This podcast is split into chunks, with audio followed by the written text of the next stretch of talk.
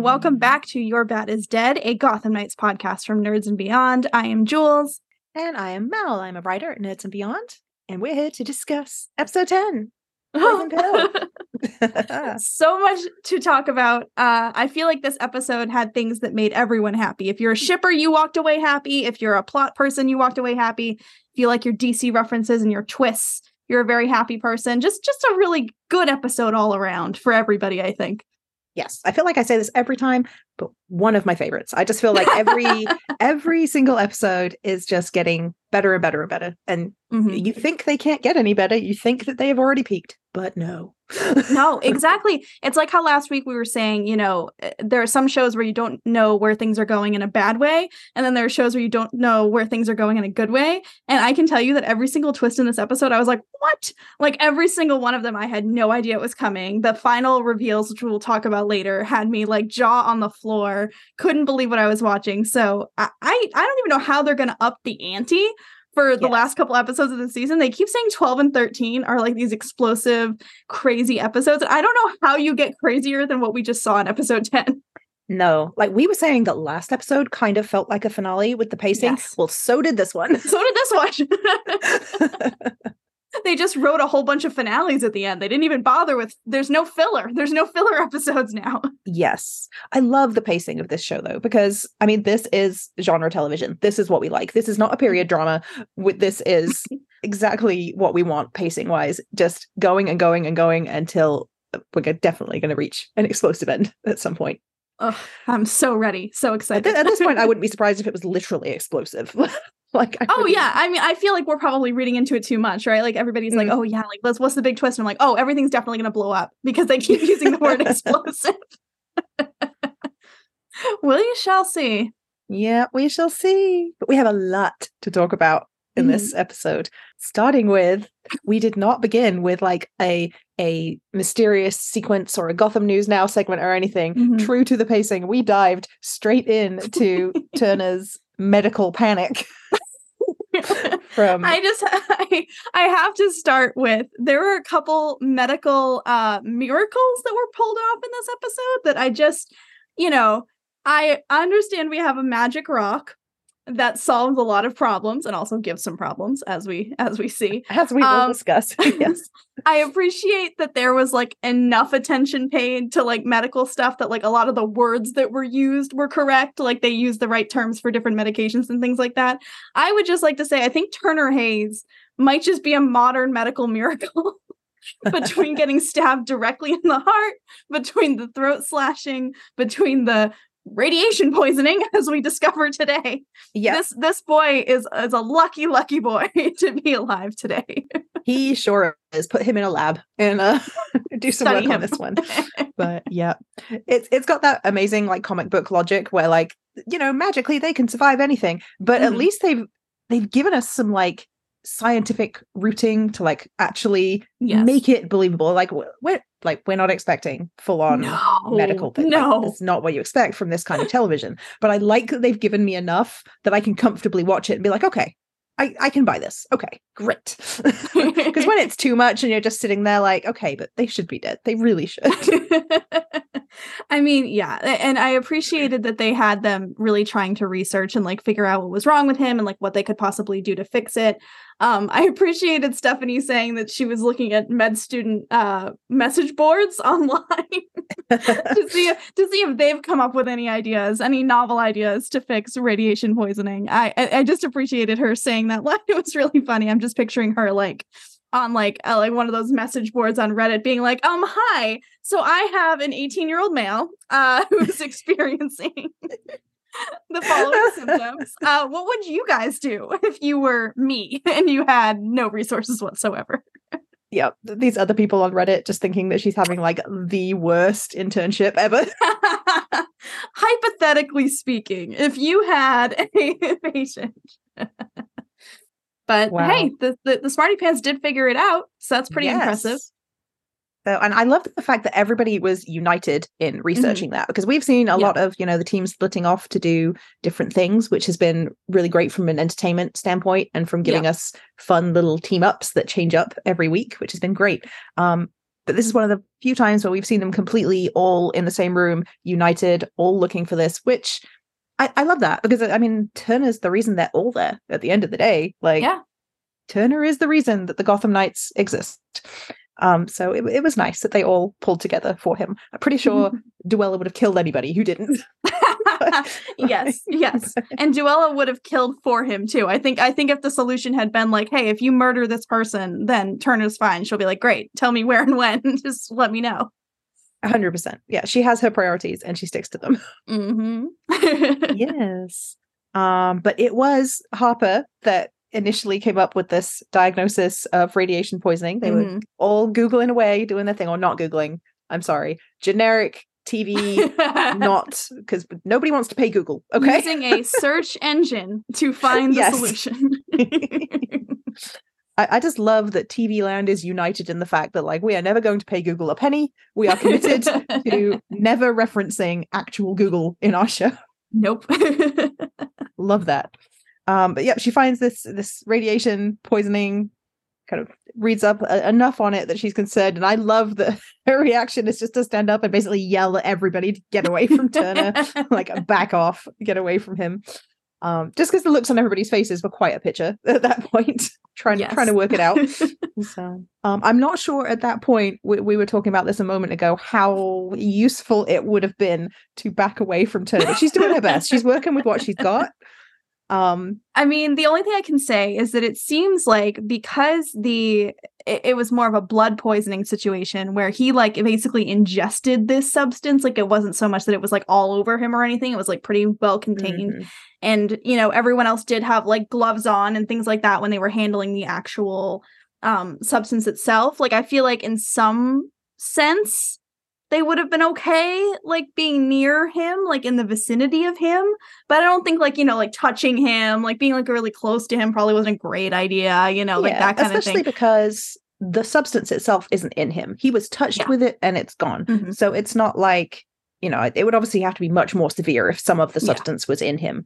Um, though it clearly looked quite severe anyway. Like kudos to turner was suffering He Oh was my goodness. those pustules. I have never in my life complimented anybody on pustules, but the crew definitely Yeah. needs some complimenting on that. Oh. It looked It was disgusting. disgusting. And I have to say they really nailed like making him as pale as they did and like getting that like sickly look. yes, pale but sweaty. yeah, like it was just gross. He reminded me even more of Edward Cullen than usual. Um because Yes. they literally had him with like the whitest skin possible. Like he just looked like a mess. The poor kid did not look like he was having a fun time. And every time he would like sit up and like weakly sort of be like, "No, don't do that for me. It's fine." I was like, "Oh my god, you are so overdramatic, Turner. I love you so much, but you really are the most emo boy to ever lead a group of vigilantes." yes, like oh, I'm not worth it. You shouldn't be doing this. I mean, like, uh, sit down, shut up, okay? We're doing like, it. boy, lay back down before you fall down. but yeah, the makeup was actually really good. Like I, I thought Yeah. he looked appropriately gross, but in a CW way, in, a, in a in a fainting Victorian period drama sort of way. yeah. In my recap, I described it as death warmed over, which Mhm. is That's about 100% what he looks like. Yeah. Um, yeah. So kudos for that. Appropriately disgusting. We appreciate it. um, I love the fact that like Duela also seems completely unfazed by how gross he's looking. Yep. She's like, man, like here we go. Like, you know, I, I enjoy that because she doesn't seem like the squeamish type of girl. No. As Turner himself mentions much later on, like she's not phased by the sight of blood or anything like that. No, she she's in there, and I think in my head, Carrie too would be completely okay with that kind of stuff. We've seen her attempt medical procedures before, Yeah. which again is something we'll revisit later on. in- in this. But um, yeah, that they're all pretty pretty good at grossness, at medical stuff, all the rest of it. Um, but they're definitely in over their heads with radiation poisoning. yeah, there's a limit to how much you can learn to handle as like a, a high school student, uh, and I think radiation poisoning might be the limit. I think that might be where you need and to they recognize that, which is good. Like they're, they're not like we can try and treat this. They're like, no, he needs a hospital, which I He- do he appreciate. needs a real doctor. Like ASAP.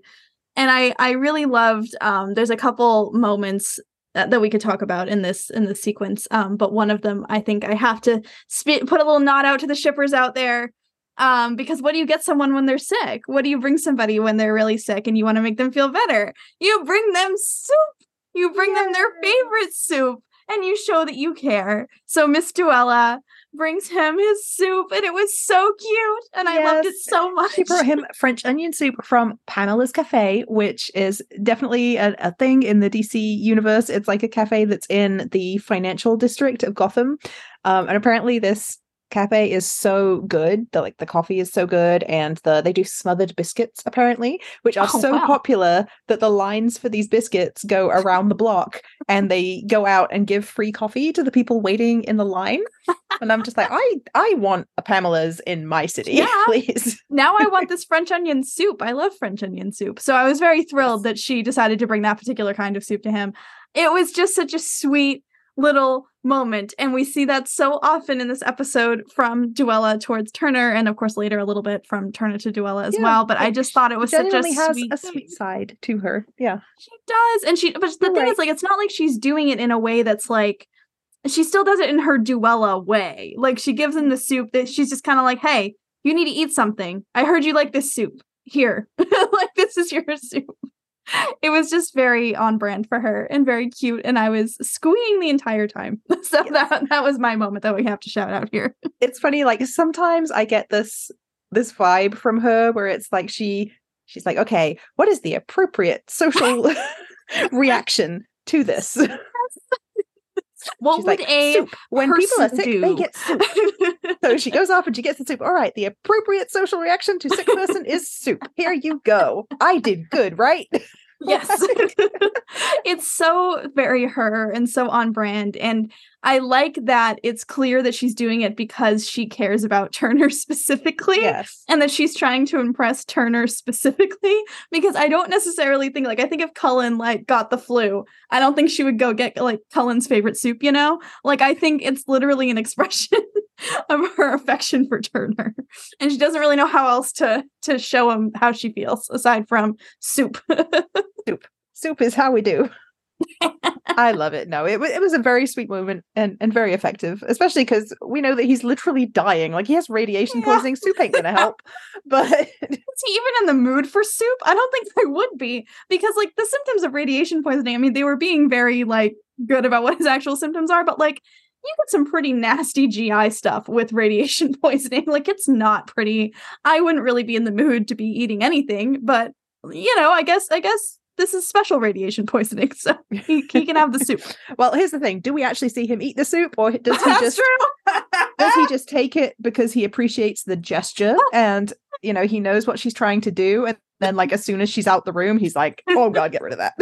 It's like when like a little kid does something like like draws you something or does whatever and you're like oh my god thank you so much. Like this is amazing. And then you're like what do i do? What do i do with it? Or like when like a cat like kills a mouse or something and like brings yes. it to you and you thank have to you. act all thank you so much. excited about it because they've like done this thing for you and you're like what do i do with a dead mouse? Like what's the next step here?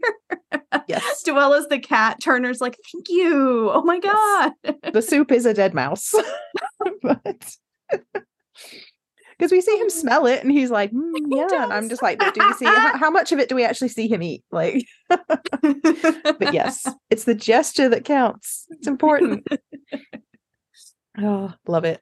So off uh, i assume stephanie goes because stephanie's the one who who knows the layout of gotham academy. Off she goes to gotham academy's old bomb shelter which I just I just love. Like it's completely believable. We've talked about these like fancy private colleges before mm-hmm. that have things you would not even believe secreted away yep. on their campuses. So absolutely no question that there is a bomb shelter at Gotham Academy. Um, I love the fact it still has Geiger counters in it. Yep. and off she goes. off she goes to get one. Um, um, I made a comment earlier as well that I'm going to repeat now in that I have decided that in my mind, Gotham Academy is Gotham's room of requirement because anything that these kids need is always going to be at Gotham Academy. And it's it's completely believable. They set them up so well by setting the story where they did, the foresight of these writers. because at, at, what point were they like, all right, but in the future, in episode 10, we're going to need a Geiger counter. so how are we going to put them somewhere where they can feasibly get a hold of one? So, I mean, just good job. Good job. good stuff. Yes, because there are so many TV shows where you're just like, wait, where, where did they get that from? Like, yeah, they- like where? How did that happen? like, how do they have that? But it makes total sense. And thank goodness for poor Turner that they do in fact have oh. a way of measuring this radiation.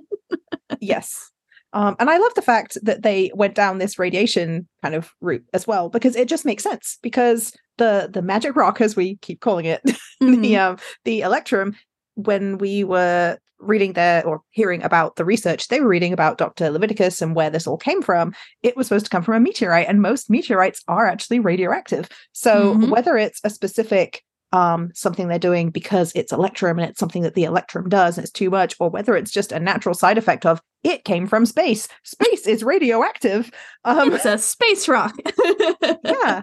Um, because I mean that's I, I, like that. I like the when they give us just enough science that they're not spoiling the yes. magic of the show and the yes. story and giving us too much, but just enough that like my inner nerd kind of nods and it's like, yeah, I like that. That makes sense. That makes sense actually. And it makes sense that it wouldn't be like the best idea to just like stick the radioactive rock directly onto a gaping open wound. You know, it makes sense that that would have consequences down the line. Yes. I was questioning to start with, like when we very first saw him get sick in the last episode, I was questioning whether it was the rock or like side effects of the poison um mm. that you know but then i guess if the rock came after the poison the rock possibly cured whatever the poison did because it was healing him so. yeah and that's what they were saying too is it's like if it was a smaller dose it would have just healed him like it wouldn't have given him all this like radiation exposure side effect and that's why they were like blood transfusion randomly here in the belfry um and that, that was gonna fix it. So i, I guess yeah. I as, as a non as a non-medical person I, was... love the fact that Harper referred to a blood transfusion as something between an oil change and plumbing. Listen, I, as a medical person, she's not like incorrect about that. A lot of the body and a lot of the things that we do to it, whether it's an IV or a blood transfusion or any of those kinds of things, a lot of it is based in like physics, like in principles of physics, and that's why it works. Um, I was a little incredulous when she was like, "We could just like do it, right?" It's like, what do you know everyone's blood type? Are you are you going to steal some blood from the blood bank and just bring that over? Are you going to give him cross matching disease from giving him blood you don't even know if it's going to work? Like, what's the plan, folks? What's the plan here? So I'm glad yeah. they very quickly shut that down and said an actual medical professional should be doing yeah, this. Me too. I love that because you know, without getting into any personal medical stuff here, I've had yeah. several blood transfusions because I need mm-hmm. white blood cells and. Um, oh my goodness. I when they said that about it being between an oil change and plumbing like i cackled but was immediately just like please don't do that in the attic. Please just just no. Please don't try that. No no no. So, yes exactly. absolutely love that. And I, I like the fact that even though these are essentially like superheroes superhero kids that they're doing all these mm-hmm. things from the comics they don't have powers necessarily but they definitely have strengths that they're they're playing to but they know their limits they mm. realize mm. that they are kids. They are not qualified medical professionals. They should not be performing any kind of medical procedure in the attic of a clock tower. should not be happening. Harper like was this close to trying it. Harper was I, this close though. She she, she could have been convinced. Harper is the wild card here. Supplies. She really is. Like I feel like Harper's always the one like last episode she was the one who when they were talking when they discovered the electrum behind the wall like there was no time for a plan. She's just going to mm-hmm. grab some metal and she's going to start yeah. wailing on the wall. Um and i love that. Very in character for harper. She, she's the one who'd be making the crazy decisions. That's why she needs Cullen around. Literally they balance each other. Yeah i love that. I love that. Um okay so um should we talk about this little this little switch in scene that happens here? Because while all this is going on stephanie gets this text message from brody um just saying that you know he he needs some help. So maybe we should explain what's yeah so maybe we should explain oh, what's going on with brody poor brody. poor brody is just having like the worst possible day. Um first of all so much it's worse, gonna get so much worse. I was confused a little bit at the beginning because i thought like because I still thought Rebecca was a good person, and we'll get back to that later. But when Rebecca had told Harvey, like, oh, don't worry about Brody, like he's away, like we got him out of here, he's not a problem. And that's why we thought he was gone the last few episodes. We thought he was like safely out of trouble and away. Turns out she was lying about that. Uh, because he's still here. He's still at the apartment. He's still living his Brody life, doing his thing. And he makes a really rough discovery. Um, Yes. um that rocks his world a little bit. so yeah, so we, we see Brody and he's talking on the phone. Now we don't know who he's talking to. Mhm. Random dude friend, somebody, Yeah. whatever. Kind, it, it kind had of a dude irrelevant. friend Doesn't matter. to it more Yeah, than anything else. um doesn't really matter it's just it, it works well to give us the exposition for what's going on without him just having to talk to himself which you know it's great doesn't really matter who he was talking to at this specific point in time Mhm. um but yeah so he knows that his dad has medicine has stronger meds and that he keeps them in his safe which makes sense because you know he's locking them up keeping them safe. Um who knows what lincoln march is using those for? Who knows at this point? Would not put anything past that man.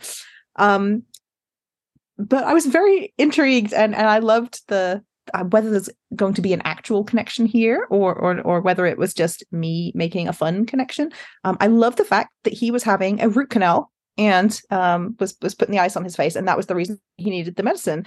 Because and we will come back to this later um where else have teeth come up a lot when we have been talking on this podcast?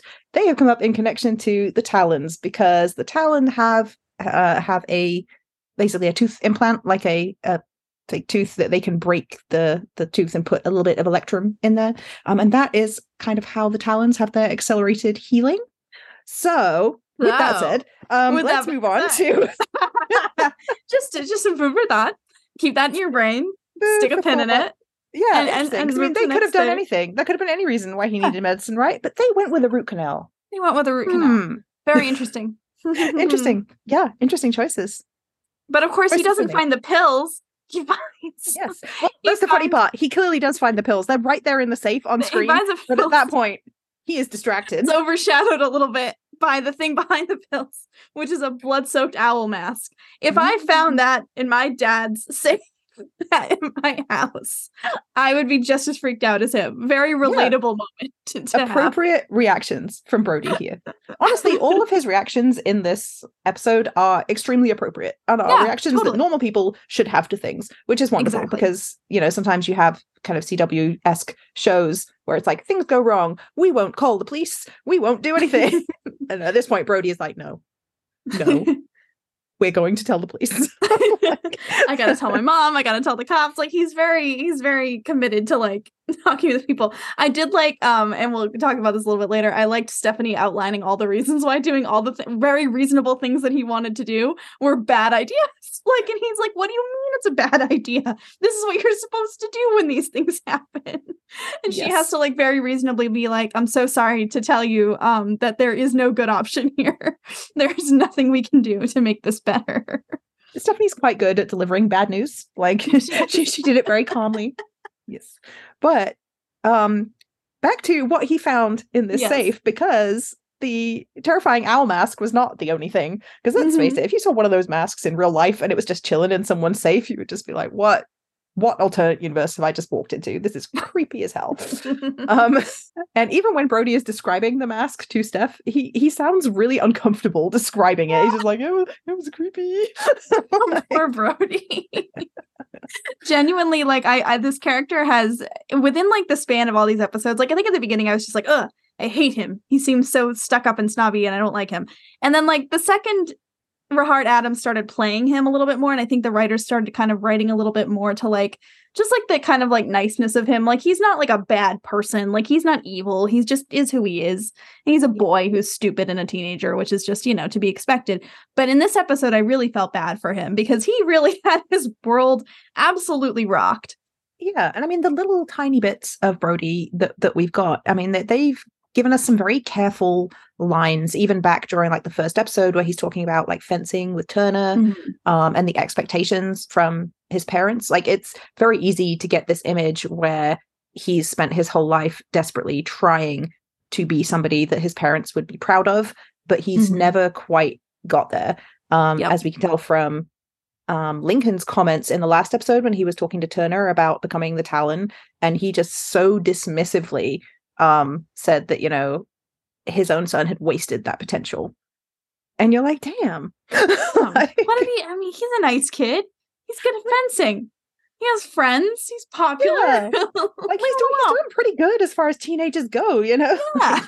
All right. Like Brody Defense Squad over here. Uh, but he's he's been very very lucky in terms of the privilege that he has. He's clearly yes. grown up around like immense wealth. He's going to this amazing like private school all the rest of it. So he's very very lucky in terms of material things and, and the privilege that he has. But it seems he's been very unlucky in terms of his family life and the people mm-hmm. around him. Um but yet somehow he's he's turned out to be from what we've seen at least a pretty good person. I mean like he yeah. went and took the blame for stephanie when yeah. he did not have to at all. Like he could have distanced himself from that um and instead he used his privilege to help stephanie out. So that kind of gives us the impression that actually he's he's a pretty good person. Yeah. Um probably doesn't deserve the things that happened to him. Has, to, has to be said. It has to be said. Yeah but other than the creepy mask, he also finds this tiny little lapel camera, which I have to say, he's clearly very intelligent because if I picked that up, I'd be like, oh, it's like a tie pin or something. And I would just leave it there. Uh-huh. We're not going to be members of Goth- the Gotham Knights anytime soon. Um, we, nope. we will actively, in fact, mess up whatever investigation they have going on just by like bumbling into it. So, yeah, no, I agree. I would, well, the mask would have overwhelmed me so much that I would have overlooked the little camera thing because I would have just been like, what is this mask? Tell yes. me everything about this mask. And then, even if I somehow knew that that was a camera, like if I'd noticed like the lens on it or something, which I am not that observant, but thank goodness that Brody is. Um, I'm not sure I would have known how to view what was on it either. Yeah, yeah, that's the other part. I would have been like, "What is this?" Well, I mean, to be fair, Brody also did kind of luck out in that the person who would know is the number one person on his speed dial as well. Uh, yes. So he he gets lucky in that Stephanie is willing and able to help him figure out what all this means. Yes, once again, Stephanie saves saves the day is incredibly smart, um, which we love her for. But unfortunately for him, he does work out what's on this camera, and because it was Turner's lapel camera from the whole the whole incident in the, the previous the couple episodes that we've had going on, um, I was just thinking earlier about like all the things that he must have seen up until the point where um, the camera was was taken from Turner, and mm-hmm. I mean, we don't know if Lincoln necessarily turned it off uh, immediately at that point.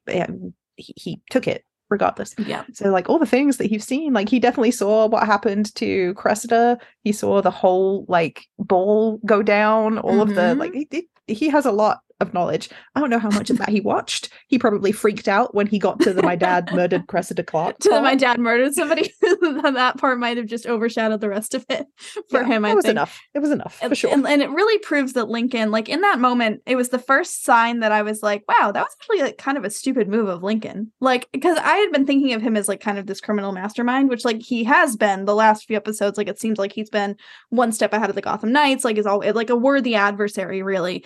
And I was thinking like, why would he leave that kind of evidence like around? Like, I would think he would delete that immediately or destroy it. Like, why even risk the possibility of somebody getting their hands on this footage? And we'll talk a little bit later about, about someone else's reaction to that particular someone else's reaction. Yes.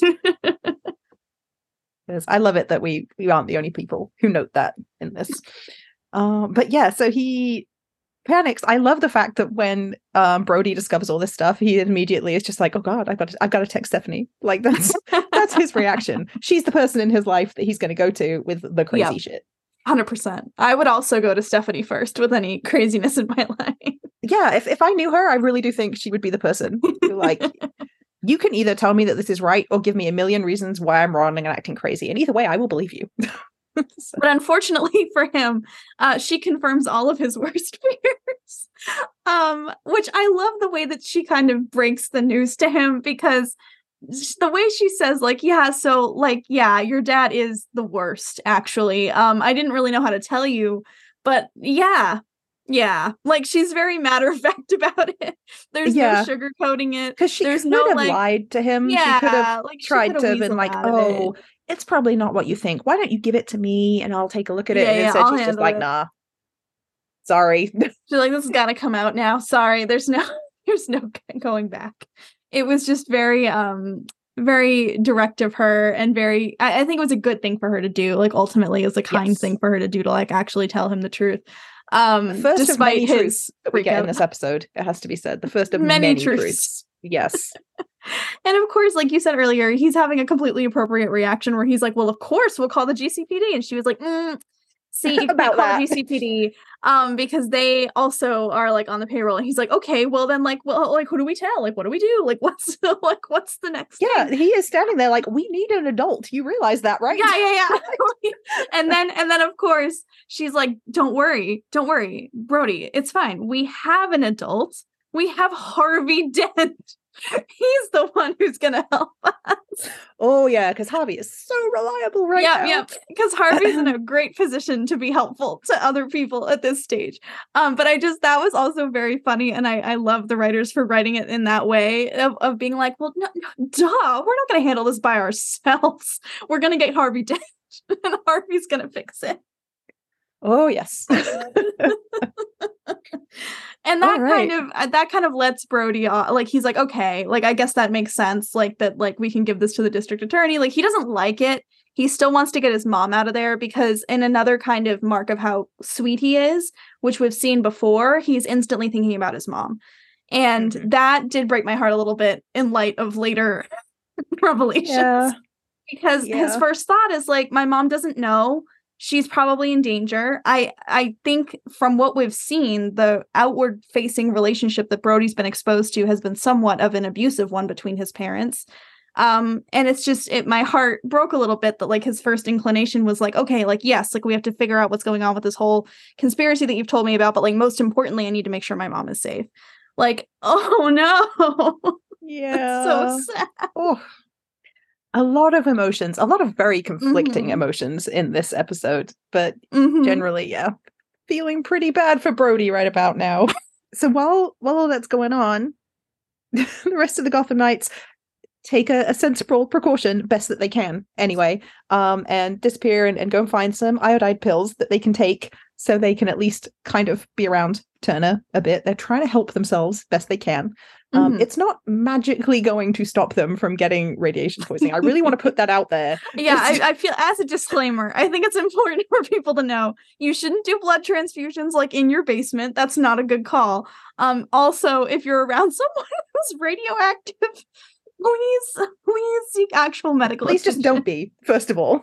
First of all, don't be. If you can avoid it, don't be. But if you are, please call someone to help you Yes. who is not like Google. You know, like call Yeah. a doctor, call nine one one. Given given the situation that they're in, Yep, yep. sensible they're precaution. Better than nothing. for Better than nothing. Um and uh I was amazed that like this is this is the time Turner and Carrie sit down and start having this little this Mm. little heart to heart.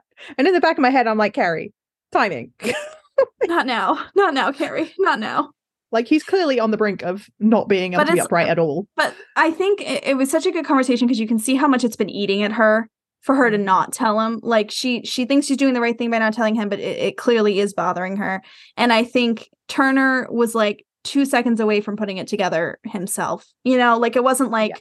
It wasn't like she just sat down and like spontaneously was like, let me tell you about all this stuff. Like I think he the way that he was talking about like yeah i'm trying to figure out if this is true or if it's just them trying to manipulate me i think she knew it was important for him to know that he wasn't being manipulated that it wasn't like him like he wasn't like he wasn't getting gaslit you know i, I think she, wanted him to know that like his instincts were correct and that that's is what Yeah. happened which I, which was nice of her to do and so And, sad and I wonder it- if there's like a tiny part of her that's like, crap, if he dies now, like yeah like I gotta tell him the truth before that's he fair, before he dies. you know. Yeah, because they don't really know that he's gonna make it out of this and and how he's gonna be. So uh, so that makes sense. Like, and it was just such. It was so well acted because you and I had literally just talked about like I think in the last episode that we were like, how what's gonna happen if it's revealed that Carrie did know this Yeah. about him. Which And we thought it- that she probably yeah. did because of the you know, we said Mhm. that's probably what was written in Yeah. Bruce's journals. and uh, it which I'm went the exact we way we thought. An official answer to that mystery that we've had since episode one. But it's so still a nice. mystery. This is the thing. Like they Yeah. keep solving the mystery and then adding more because, like, yes, we know that Batman feels responsible for whatever Mhm. happened to Turner's parents. There is nothing there and nothing that Carrie says and nothing that anyone has said that says that he straight up killed them, like like Yeah. murdered them or anything like that. We don't know if it was an accident. We don't know if it was a case gone wrong. We don't know if it was just that he like maybe failed to prevent something from happening and then that is what ultimately killed Turner's parents. We don't know. And like I think they did a really good job of showing that the not knowing is really messing with Turner in a way that like even if he knew, like at least he'd have answers, you know, like at least he'd know exactly what happened, what caused it, maybe why Bruce wouldn't have wanted to tell him. But at this point, it's just, hey, the man that you loved like a father had something to do with the death of your actual parents. We don't know exactly what though. Yeah. And see, the thing is, modern Batman, we, we definitely have this this Batman's one rule, which is that he does not kill. Mhm. Um, which Carrie kind of echoed. She was like that he Yeah. He doesn't kill. Um, but actually, if you go back to like 1939, like the original Batman comics, up until Batman number four, Batman 100% did kill. Batman, in Um, fact, killed a lot. yeah, he killed quite viciously, actually, in those first first few um comics. So up until number four, and then in Batman number four, he reminds Robin, the, the Robin at the time, not our Carrie Kelly Robin, um, that yeah, to use the side of their sword, the flat side, instead of the sharp side, because they and says, you know, we don't kill. Sorry, I do not have it in front of me. I can't word for word, but something along How the lines dare of like, you we not don't remember the kill full- with weapons ever, you know. Um, so that was established then. That was like the the moment when Batman's one rule was established that he doesn't kill. So technically, they can have it be perfectly in canon if he did kill um his parents because it, it it's happened before. He's killed. Mhm. However, there would still need to be some kind of justification for it because Yeah. I think the difference between Batman does not kill and Batman does not kill innocents is very very Batman important. isn't a serial killer. Batman. no that's a that's a pretty important rule, I think.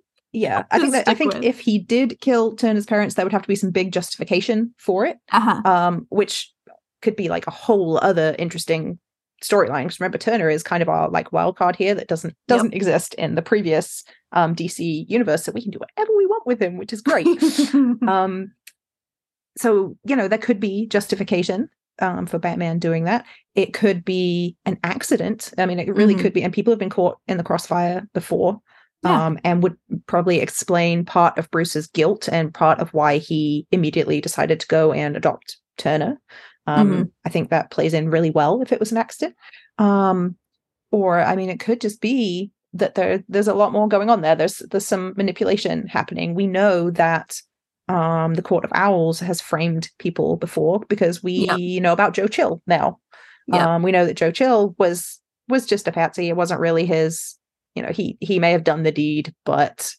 it wasn't that simple. Um Yeah. he was just there to rob them. He was just there to take the fall for the court of owls actions. So it could be something like that as well. Who knows? Um i'm curious. There's a lot more to it i have a feeling. Yep. we're, not done getting our twists on the Turner's parents story i'm and and, and. I think there's there's an interesting part of me that's like, especially now knowing this knowledge, there's probably a way for them to actually investigate and figure out exactly what happened because presumably with all these diaries that they have from Batman, they have some idea mm-hmm. of what Batman was working on probably at the time that Turner's parents died. I'm sure that there were like newspaper articles of like Batman saves small boy or something. Like there's like different like ways that they could kind of try to go back in time and connect those dots now that they know that Bruce Wayne was there and that Bruce or that Batman was somewhat responsible. Yeah. Plus, I do think it's interesting. They have been maybe I missed something, and so please correct me if I missed something, but I don't think that they've even said how Turner's parents died.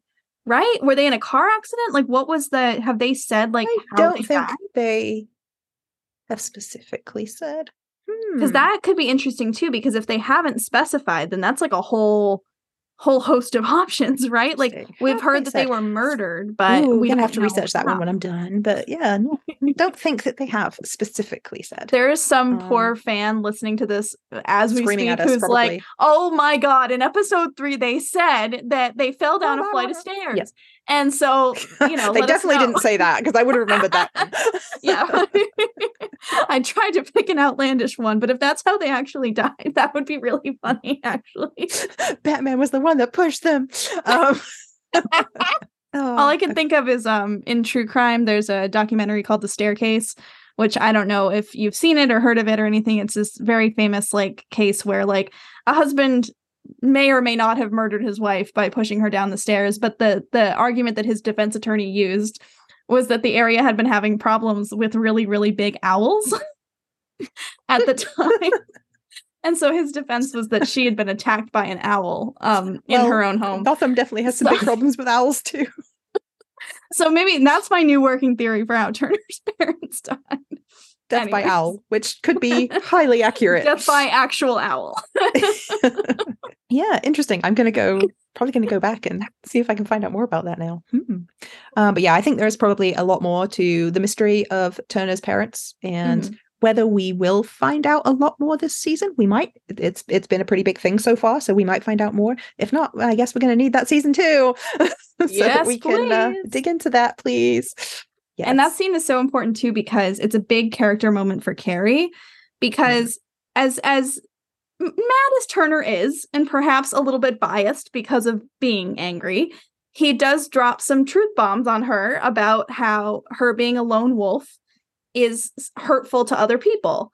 Um, and how it kind of feels to be shut out of things because the his perception is like you thought I couldn't handle it, or you thought that you had to take all this on on your own. Well, how does that make me feel? And how does that make the rest of the team feel? It feels like you think you're the best one to be handling all this stuff and that nobody else can rise to that occasion. Like nobody else can be helpful to you.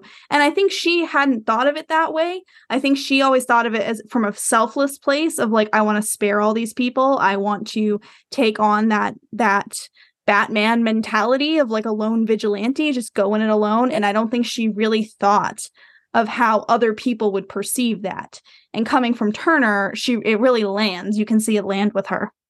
Yeah, very much. And I think even kind of personality wise, like she was raised by a single mom, mm-hmm. and often through necessity, a lot of kids of single parents take on a lot of responsibility for other people's feelings, other people's emotions, well, what they can do to help.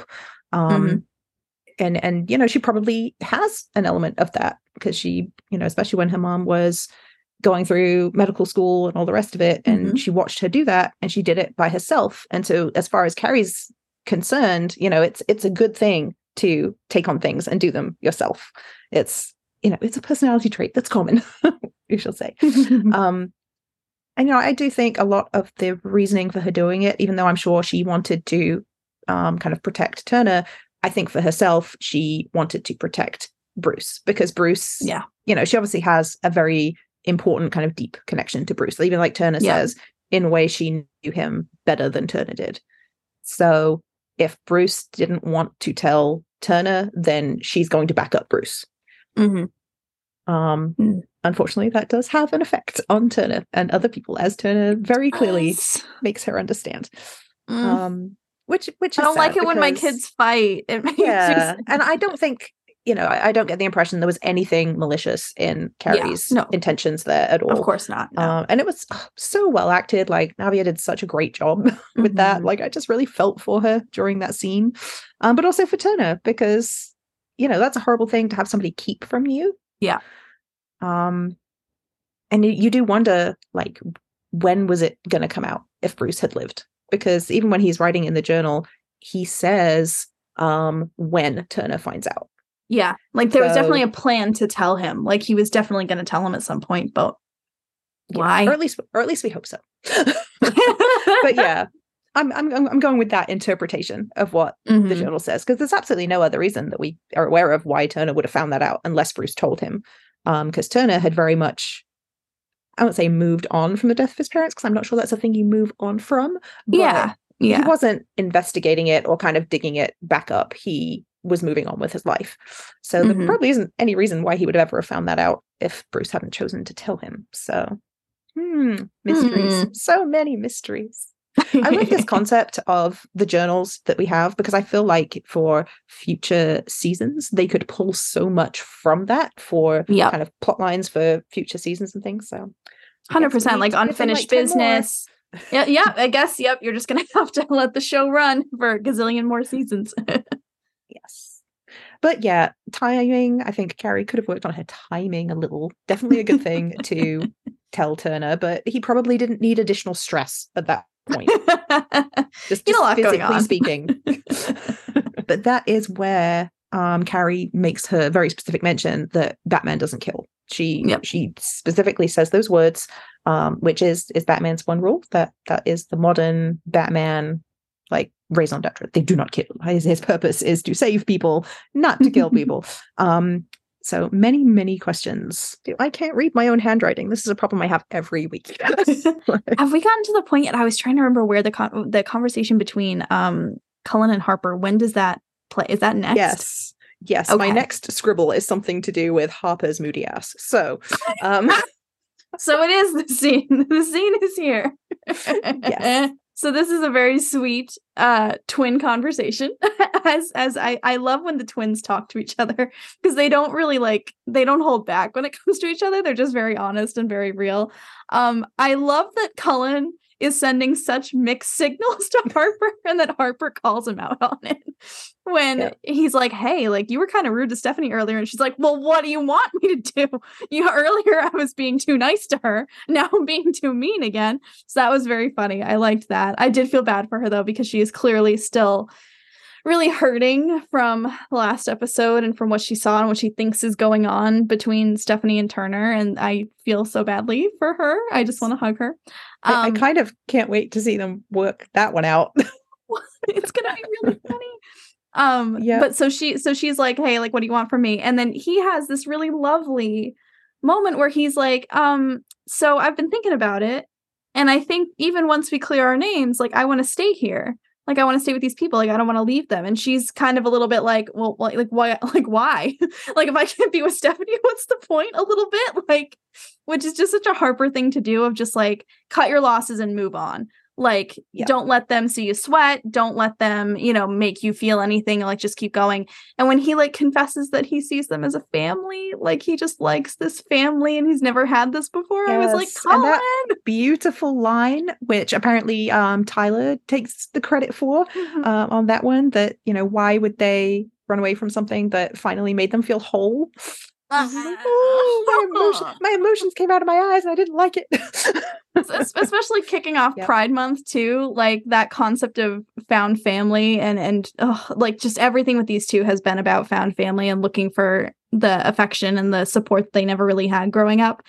Mm-hmm. Oh, it was just so tough, and you could see Harper was like dang oh like like Cullen no like because she's so used to just being so independent and and being off on her own and just having her mm-hmm. brother and not having to and she clearly thinks it's a mistake on her part that she ever started to fall for Stephanie or fall for these people or want to be around them anymore so for Cullen to actually put words on it and be like hey I actually really want to stay here that's like her worst nightmare because she's like I just just got back to thinking that being a lone wolf was the best possible thing, you know? Yes. But she does, I think, for the rest of kind of the episode after this conversation, she does seem to soften a little bit. Mm-hmm. Like we don't mm-hmm. see a ton of her interacting with Stephanie necessarily yeah. from this point. Um, but you know, she does seem to soften a little bit. So maybe she's she's taking on board what what Cullen's saying there and maybe thinking, okay, maybe I'm overreacting a little, or maybe, you know, maybe that's a possibility. Um, who knows which which way she's mm-hmm. going to go with that. I know that I hope that she decides to stay with the Gotham Knights. um, yeah, but who knows? There could be interesting storyline possibilities either way. I think. Mm-hmm. But yeah, I love me some Harper, so that was yeah, moody bisexuals unite. Relatable All as right. always this is where they discover that Turner needs a blood transfusion, which is what Stephanie has been working on. She's been, uh, sorry, Stephanie Harper has been working on while Stephanie runs off to, to talk to Brody. um, she's been working on researching radiation poisoning and also um, Dr. Leviticus. She was reading up on what happened to these these patients that they briefly mentioned in the previous episode where he was performing like unauthorized medical procedures super off the books medical procedures yeah, yeah. So Uh, my question is: Do we think that Doctor Leviticus is still alive? Ooh, because I mean, the the the rock can give him immortality. The talons That's can live that long.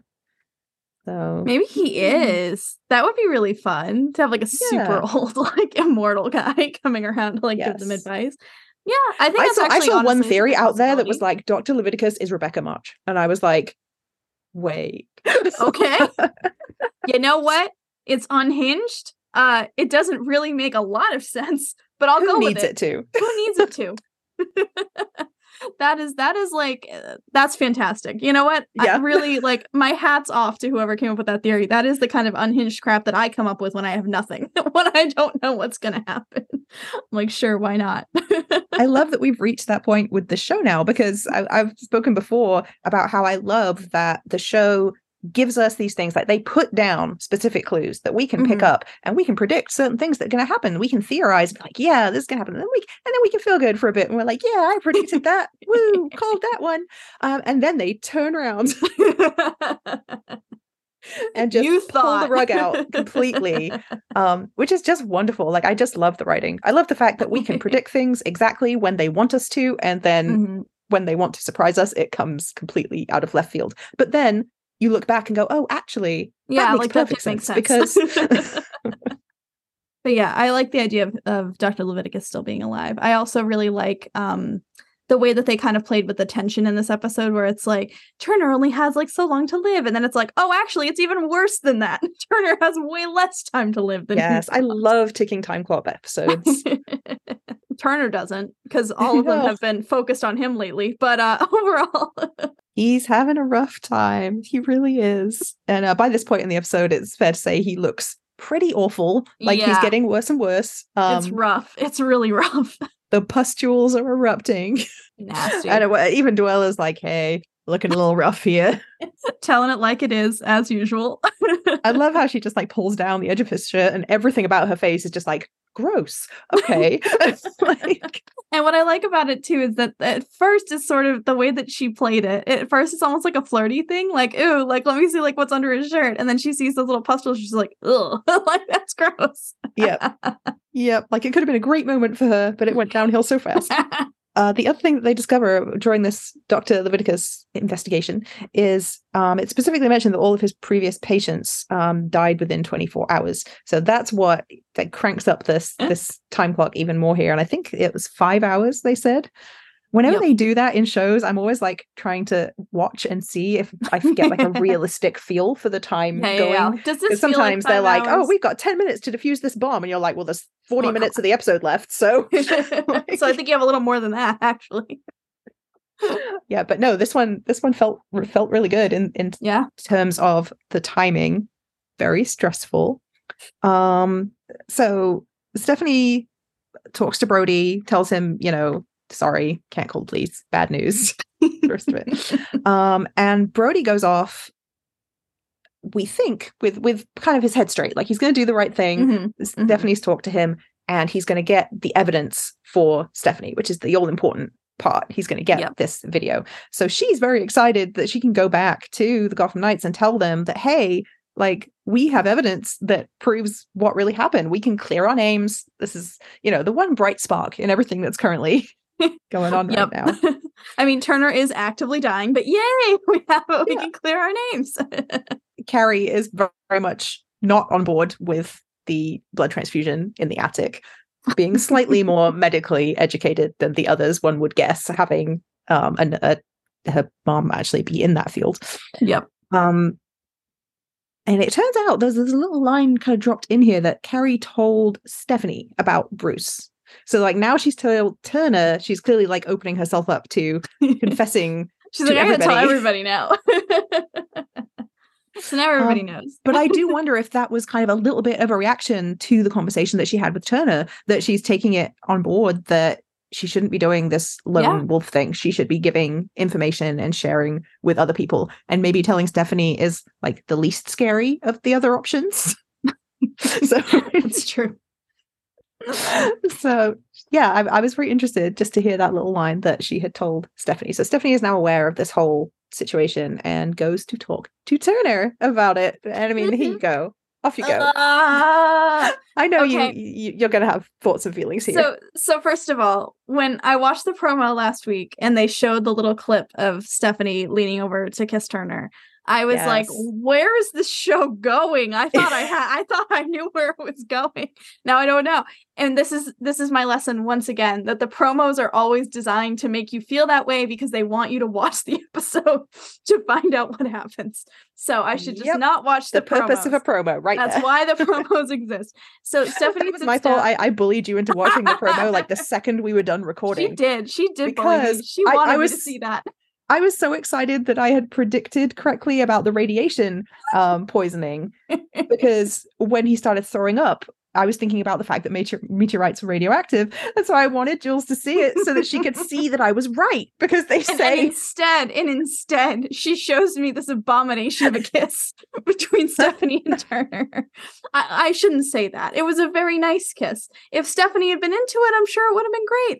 Um, but what in what is a very funny moment, aside from being very Yes. heartfelt, uh, she leans which into the Turner handles very well. which we Turner must say. handles very well. Turner for being sick, for being really tired, and dealing with a lot of emotional revelations, like really takes it on board. Is a, is a fantastic ally in that moment. Um, she leans over, she kisses him, she kind of sits back up, and she's like, "Oh." Yeah, didn't really feel anything from that. There was no spark. There was nothing, and he's kind of like, "Okay, um, it something I did? Uh, like what happened? And the way that she describes it is so interesting because she's Mm. like so close to getting it. Like she's in that phase of like realization about herself where she's like this close to the to what's really happening. She's like, well, you know, before when I kissed Brody, I just figured it was because I wasn't into Brody. Yeah. like I It's thought like that that's she, why I she didn't says that feel she's anything. never felt that spark with So Brody either. all- which, first of all, Sorry, Brody. Brody.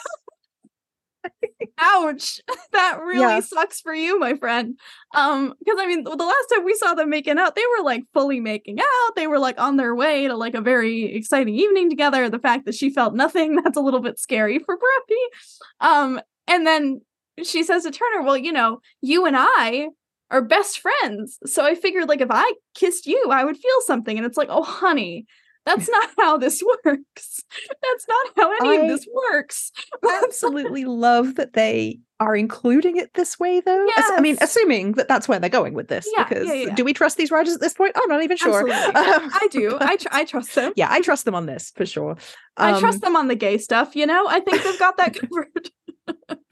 but i love the fact that they are including this because there is so much representation for that feeling Uh-huh. of if i perform this enough eventually i'll get it like Yep. it'll like eventually it'll click like the spark will come eventually if i if i do this with brody and continue performing this heteronormative thing that i think i'm supposed to want it will work out It'll work out. It'll Um, be perfect. i mean that so so many people have that experience Yeah. um and it's not even it and for some people it's not even a case of like oh i'm afraid to be anything that's not normal i'm, I'm in a situation that you know like people on a podcast can't see my little air quotes at normal here but i have Yeah. thoughts on the word normal but Normal. it's not even necessarily a fear it's just that they assume that they're going to be a certain way because Yeah. that's the default and so like surely 100%. surely that's that's how it works right I'm- And, it, and it's yeah, gonna keep it's going and eventually it'll click. It's what you see and what you can connect with because you know it took me an embarrassingly long amount of time to realize that I was queer. And the main reason why I got there was because like over all these years I would see depictions of like quote unquote and I'm doing air quotes now like what like a lesbian would look like, what like a bisexual person would look like and none of it fit me. Yeah. Like none of it fit my life. because so I that's just not how the real that's not how the real world is. Like there's a lot of people out there. But I would sit there and go, oh well, I I can't be because that's just not ignoring the fact that I like fully had crushes on women my entire life. But I just labeled it as like, oh, we're just really good friends. You know, just the the way that your mind plays these tricks on you. And you can see Stephanie Yes. literally having that moment of like, oh, well, that's interesting data. Now isn't it? I Yes. thought that maybe I like Turner, and it turns out I don't, at least Yep. not in that way. And Turner almost has this moment of like, you can see in his face where he's like, I think I know where you're going with this, but I'm not going to step on that and like try to tell you what what you should. yeah i doing." love that he didn't though Yeah, like he- that's clearly that's her good. journey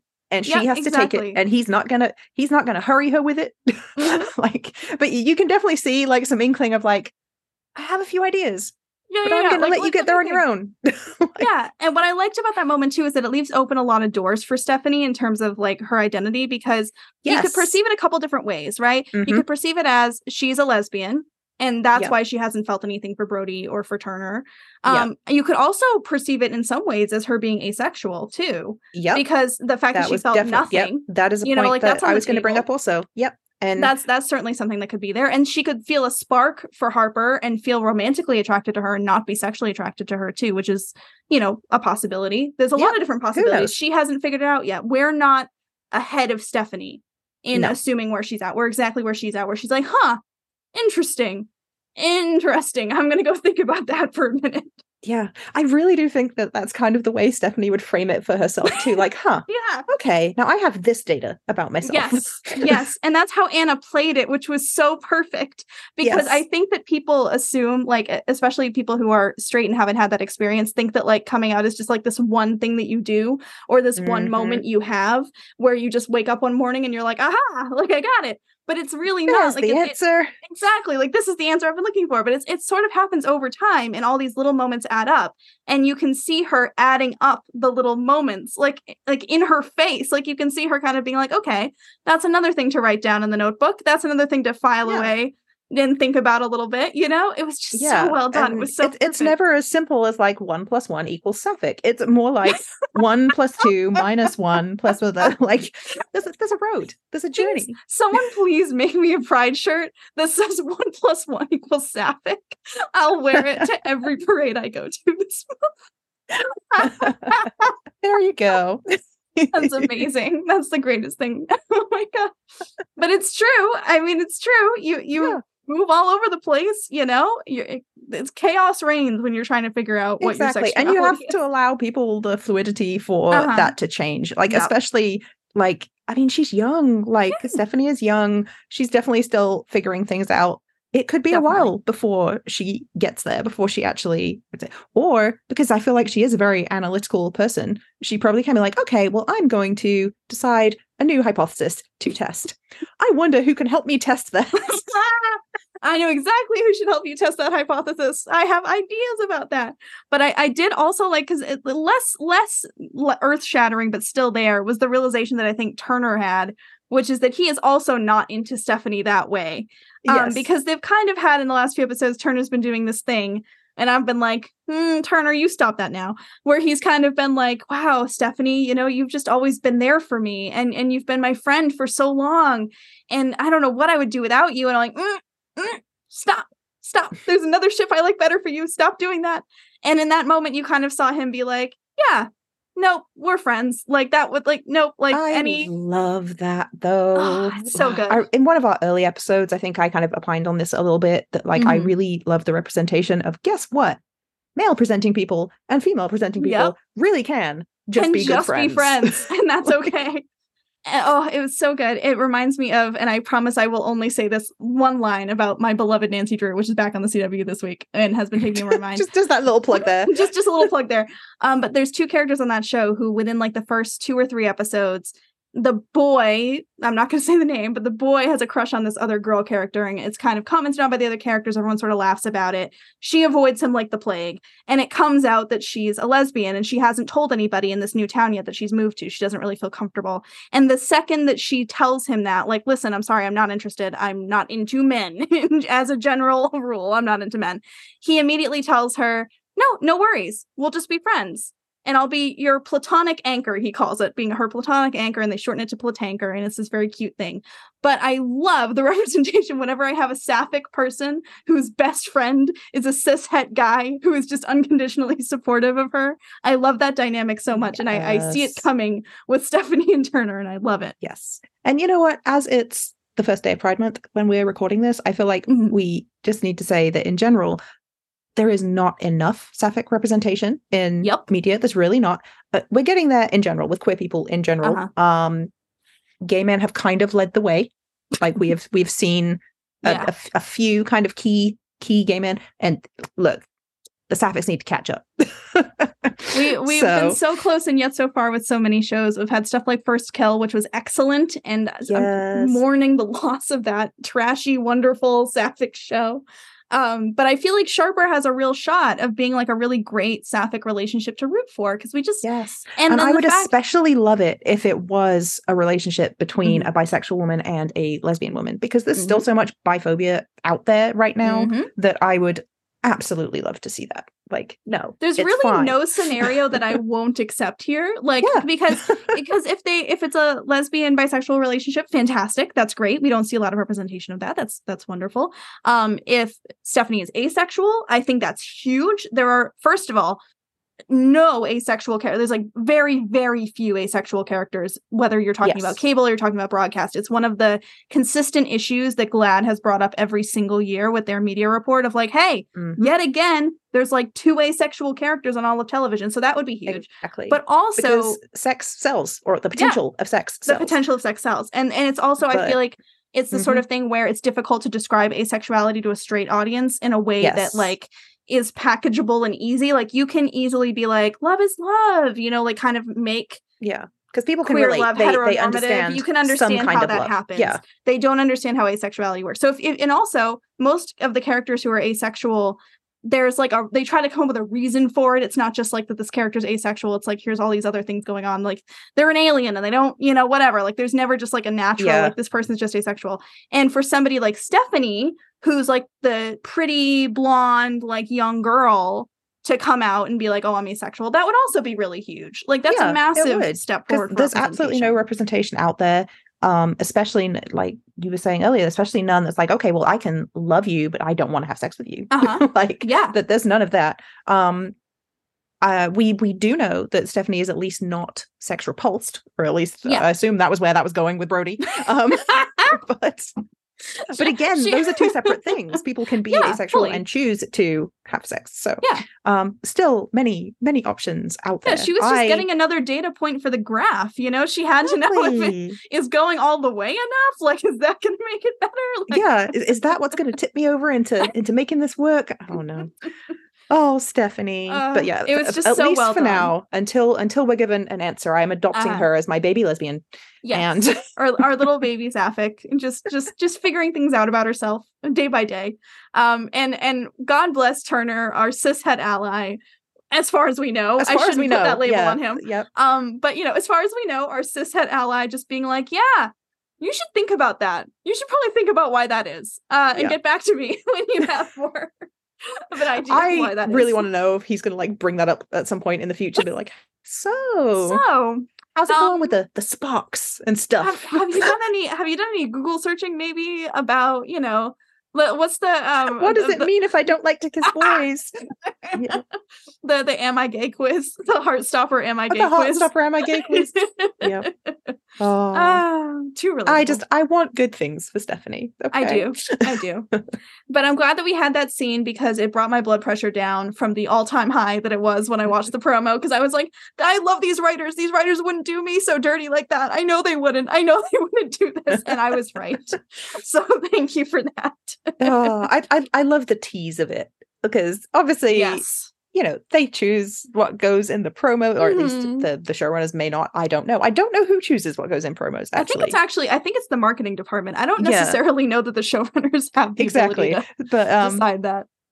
So it was definitely a tease putting it in the promo. Whoever it was mm-hmm. that controls that, they knew Geniuses. they knew what they were doing. they but specifically I, I were like, let's make her mad. Let's make Jules so mad yes. that she tunes in next week. yeah. Next time they're just going to release the promo and they're just going to at you at the same time. yeah. In the the aftermath of this this sparkless kiss and, and the conversation around it is when we get the GCPD pulling up and um, disrupting everything at the Belfry. Um, I was amazed at part, but I was throwing away so many different things in and around my brain when they pulled up because I was like, okay, first of all, Lincoln said that he knew where they were, you know, where they were going to be, and I, yeah, obviously that made sense. He could track the the radiation, or he may have had a million and one other ways of working out where they were. I guess, or honestly, but... it's kind of an obvious place to hide, and it's been a bit of a miracle that nobody has thought to check the belfry until now. Um, they've gotten a little lucky which is fine. They deserve it. I, I, think there was a conversation somewhere where someone was like, "Should we check the old bell tower at the the high school?" And someone else was like, "Dude, this is not Scooby Doo. We don't need to go check that." And then off they went. Um, I like to think there was at least a conversation. there was a conversation at some point. When in, in fact in it actually head. is Scooby Doo. It actually very much yeah, is Scooby Doo. I just like Scooby Doo meets Batman. Yes, literally. I loved seeing the GCPD roll up in their little hazmat suits, like ready to to handle whatever's coming in. I love um, the fact that there were several police officers not wearing the hazmat suits that were just kind of chilling behind the hazmat ones, like, "Hey, you go." You go first. We're, we're with like the guns and stuff. You, you yeah. go and do the that stuff. Which was great. Um, I loved the chaos of them trying to hide everything in the belfry and like stick it all away and like get rid of everything so that nobody could find it.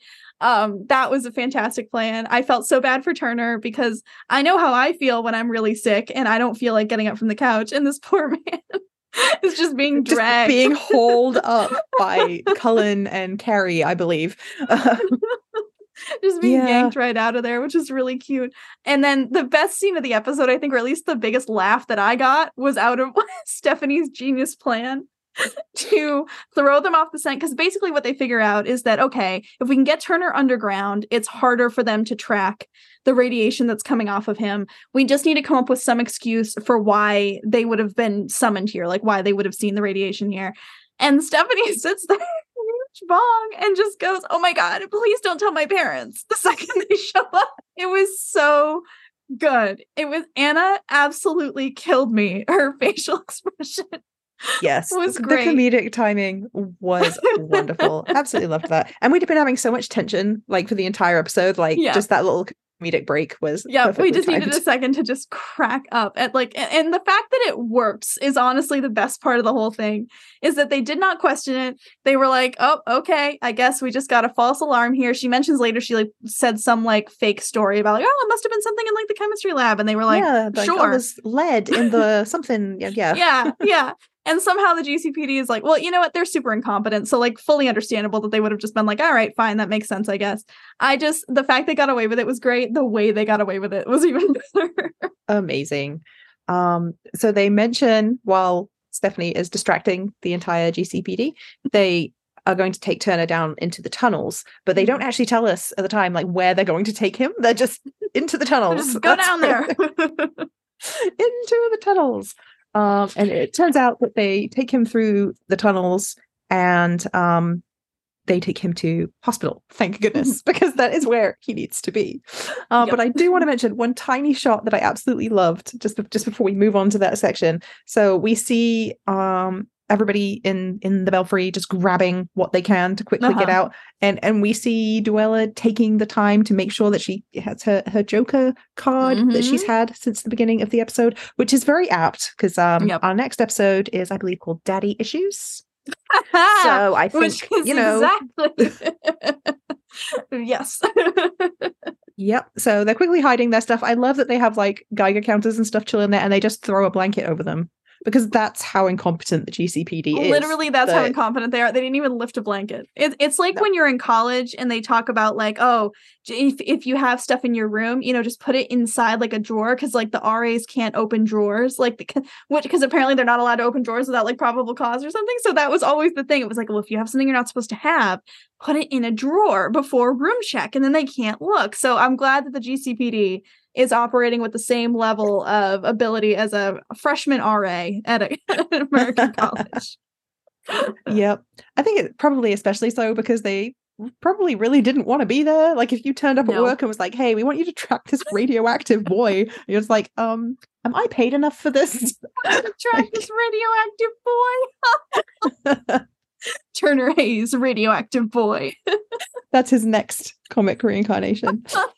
Uh, I mean, many a great superhero has been made from falling into toxic waste or being exposed to radiation. So you never know. Maybe this is maybe he's on his way. hey, I was talking last episode about the five metals that if you know a person touches them, um, and one of them involves Batman falling into a lake of said material. so you know, okay, it's a good it's a good trope. It's a solid trope. What can I say? okay, so radioactive boy aside, um, I, I think we're going to have to go back to Brody now in order for the rest of the rest of the episode to make sense. We're going to have to Oh. go back to Brody. Poor Brody. This like legitimately like hurt like when, when this whole sequence with him. Um because Brody is trying to do the right thing. As we said earlier, he really has this absolute love and soft spot for his mom. He wants to make sure that she's safe because in his view and, and in our view, you know, Mhm. so far, uh he's worried that his father will do something to his mom if if this comes out or that that she's in some kind of danger. And so she he immediately goes to her and tells her like basically everything like doesn't hold back is like this is how i found out the information. This is who told me the information. Dad's a killer. Like i know all this stuff. Here's exactly where i found the evidence. This is why i think that this is true. Did you know that there's a conspiracy? Like like literally this poor boy gives her all the information she needs. She reacts in a way that initially made sense to me because it was very much this like um like victim of abuse mindset the way that she was acting and i could understand Mhm. like why she was hesitant to leave like and it really felt like he broke through to her like it felt like he was like okay like get some stuff we're gonna go. She's like yes totally i'm with you i i'm i'm with you let's do this. Um and then Um, and then not so much. Um she turns around and stabs him yeah, I don't know that there's any other way to preface that and it's like I- it's like a hug stab, which was the It's a hug saddest stab. part. he looks so sad. I was I felt terrible for him. He in that looked moment, so sad. But the Oh. most chilling thing about this entire episode was how not sad she looked. She, She was, was just stone cold. yes, absolutely stone cold as she stabs her son. She's which like plays into my get. theory. Well, which plays into my theory that she maybe knew that she wasn't losing him. Maybe. Maybe, because Do we you, you would think there was at least some motherly instinct um there. I now that she'd we've be a seen little bit this sad. Rebecca, I don't see any Eh. sadness in this lady. My question is, is he really her son? well, well, that's a whole. because neither of these two people like rebecca and lincoln don't necessarily seem like like parents for the sake of parents to me like could they have potentially simply been raising him well, that's a question. That's a question for sure. Um, that, that's a question I don't know. um, no, I don't No, think we've evidence seen anything that contradicts that theory. I don't think we've seen anything that contradicts that. Um, either the that or she's just I'm a not saying psychopath I'm not on you board with that theory. I just at the moment I don't need that theory to to back up anything else. so I'm going to put that one in the back pocket. put it away put it put a pin in that for a while i mean it's true that she could also just be like a sociopath and like it is her kid but like she's just she doesn't Yeah, see like she sees him as a means to an end and not like yeah, I think the options to me are either that she is just that stone cold, and well, he's unfortunately got himself in a situation where I'm going to have to remove him, and the other option is that she was okay with removing him, and it didn't bother her at all because she knew that he was going to heal and come back, because maybe during this root canal that he had, maybe a little something was left behind. I do think it was. it's my theory. I don't It's know. a, I, no, actually, I really like that theory because it's it would be a really fun, easy thing to throw in there that like in the moment doesn't feel like much, and then in Mhm. hindsight, like totally makes sense. And I love the way that they had Lincoln react to this whole thing Oh, as well. So Lincoln comes in and it is immediately clear, and I hate this expression, but I think that it fits. It's immediately clear who wears the pants in this relationship, like who is in charge in this relationship, and it's not we've Lincoln. never seen them alone together before, really, have we? Other th- other than when he came in and find out found out about Harvey, yes, um, which I don't, you know, that really wasn't that kind of interaction between them. Otherwise, all the time we've seen them together, they've been out in public, they've been kind of performing th- their Exactly. roles. Um, being observed in some way, like it just it hasn't been like organically just the two of them, which. Oh boy, did that change the dynamic between those two? Just this one Oh, little yeah. scene that we see that no, it has not been Lincoln who's been the mastermind behind all of this. It has been Rebecca, and Lincoln is her underling. Like Lincoln very much takes the orders from her, not the other way around.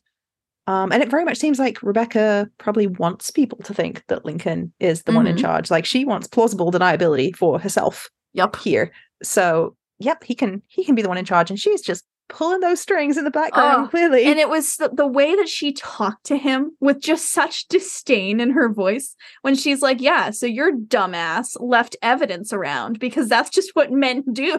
They Yeah. leave evidence Men around. always Men are the worst. Oh I was like, go off, feminist queen. Look at you go. like I mean, you're evil, but points were made. Like it's totally fair. and You're evil, oh, but points were made. That is how were made. Jules justifies her love for every Listen. villain ever. it's a problem. I know it's a problem, okay? I'm just refusing to get help.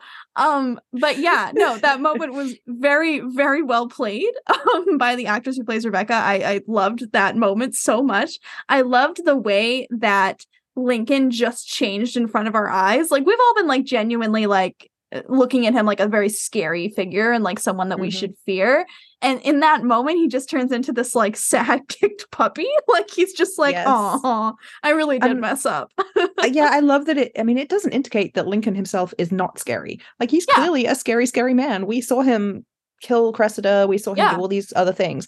So he's clearly scary. So then you have to wonder what he's scared of up above him is clearly even scarier. Rebecca. Yes. So that was Um, awesome. I love that we, we got my absolute favorite line in I'm pretty sure the entire season so far.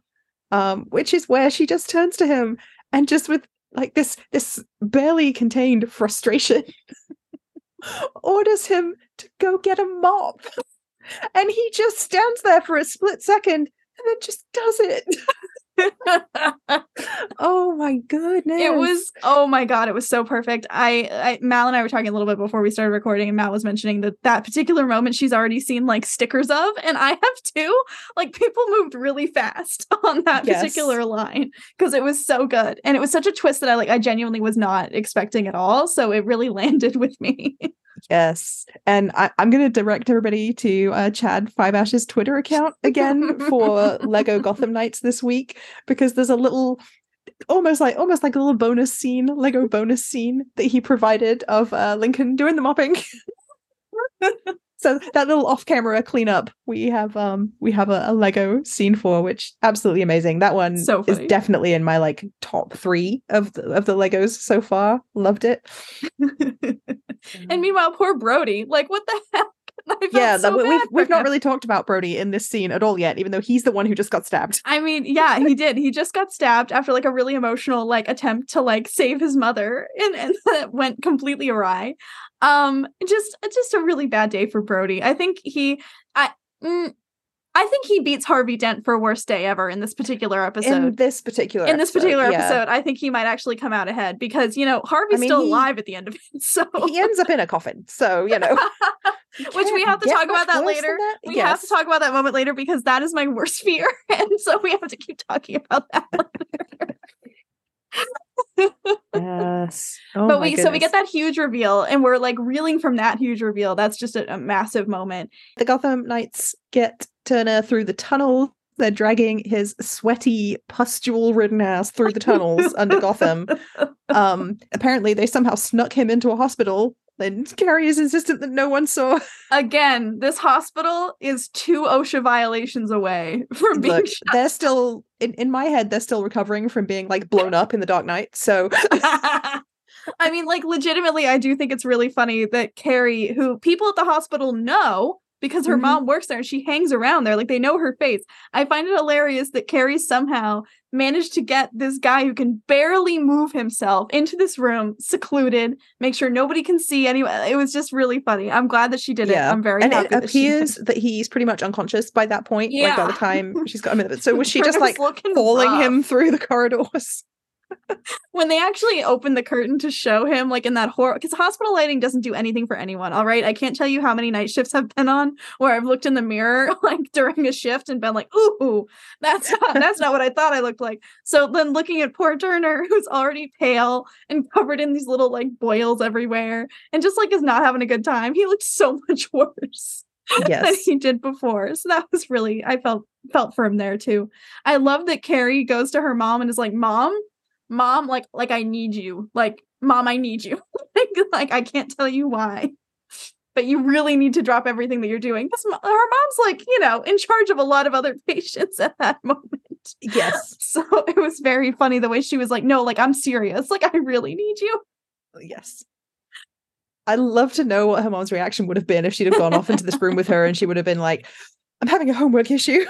like, so much trouble. So much trouble. so much trouble. But I think it's because Carrie doesn't do that that her mom yeah. knows that this is legit. Because Carrie, like we are talking about earlier, Carrie has been very self sufficient her whole life, just kind of bec- by virtue of her mom being gone a lot and like having to work and all these things. So I think when Carrie is standing there being like, I need your help, mom's like, someone's dead. like, like, like yeah, this is like, something very bad has happened for Carrie to be asking me for help yes. at work, like while I'm here, like on shift.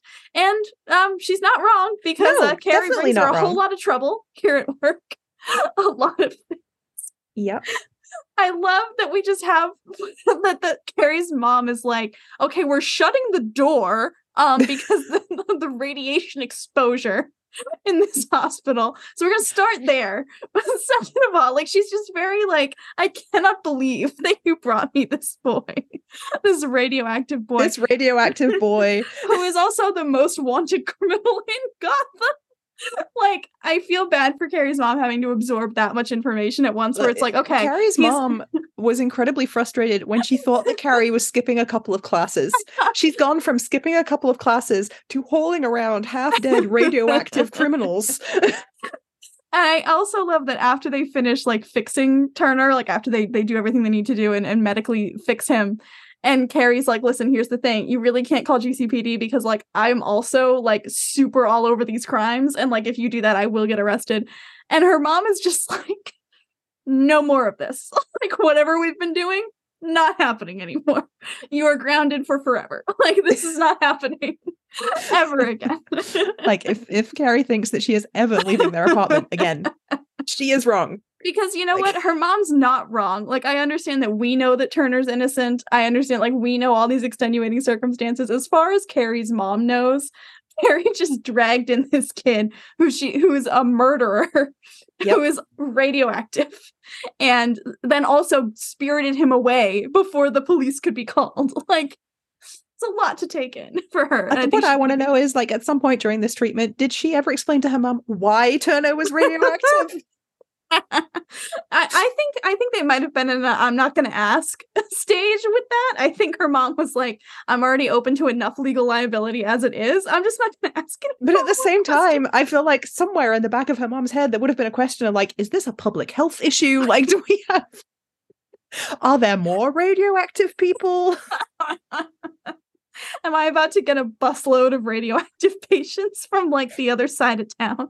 I That's mean, you know how you what? know you live in Gotham Literally. when you would just accept a busload of radioactive patients, yeah. be like, well, this is a Wednesday. I think, yeah, no, she was just like, nope, you know what? I know how to fix this, which, like, again, is something that, like, you know, radiation poisoning doesn't happen like every day you know? Like in in a typical mm-hmm, emergency mm-hmm. room like like they don't get like a daily radiation poisoning case either. So like people would be freaking out if like a radioactive person was like brought into the emergency room you know?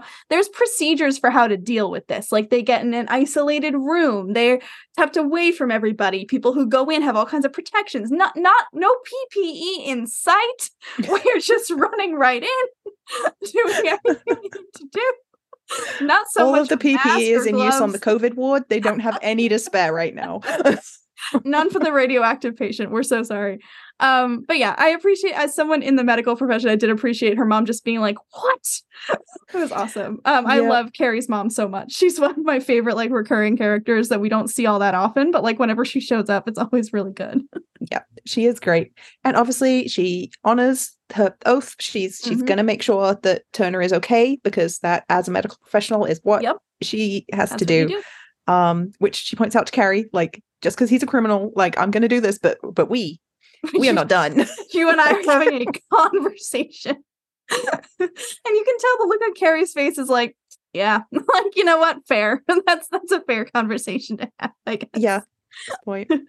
well, especially because she has to explain that she was Batman's sidekick. That's the thing. It's not even just that she can't give like any context. Like she's like, no, no, no. The thing is, I was Batman's sidekick for a while there.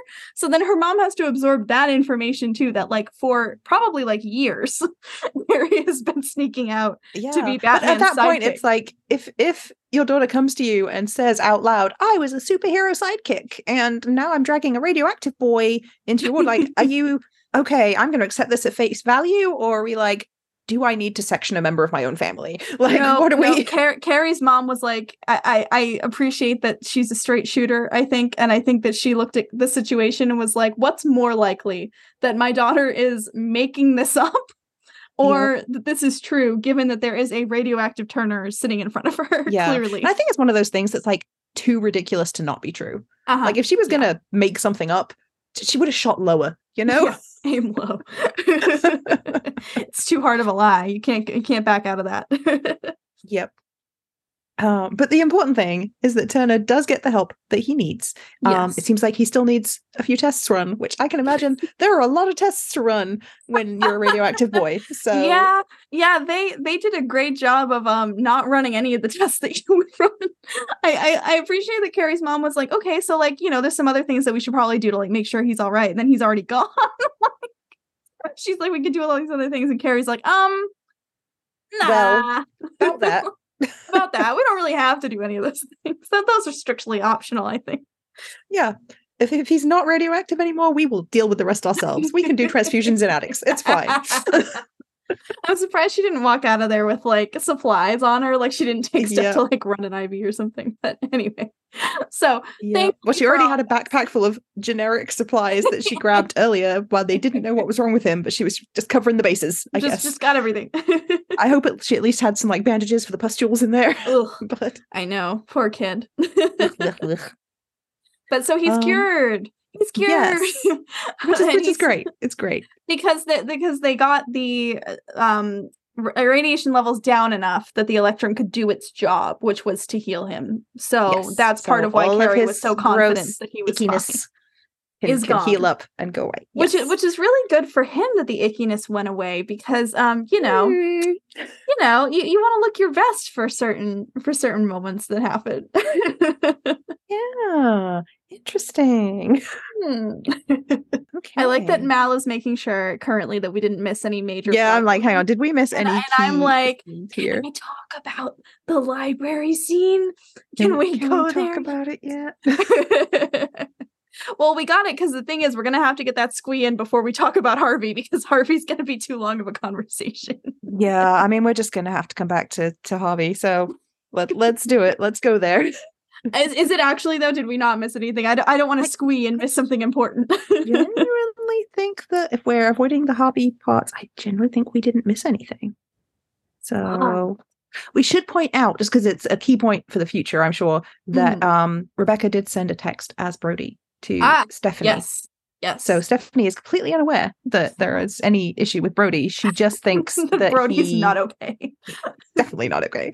Um, but what she does think is that the evidence is gone and Yeah. that they're not going to be able to have, which is it's very sad news for the Gotham Knights. They were this close. They were this close to having something Yes. where they could prove their innocence. And I have to point Um, out how she sent that text because it, it was a quick moment, but damn, was it cold. She uses Brody's face ID on his dead body to open his phone to send the text and then immediately dunks it in water. But in like such a just a dismissive, like, boom, done, phone's gone. Like, just, I'm sorry. Said, there's, only, there's only two options there for me. She's either completely cold as ice through to the core, or she is angry at Turner for forcing him to forcing her to air quotes fake his death.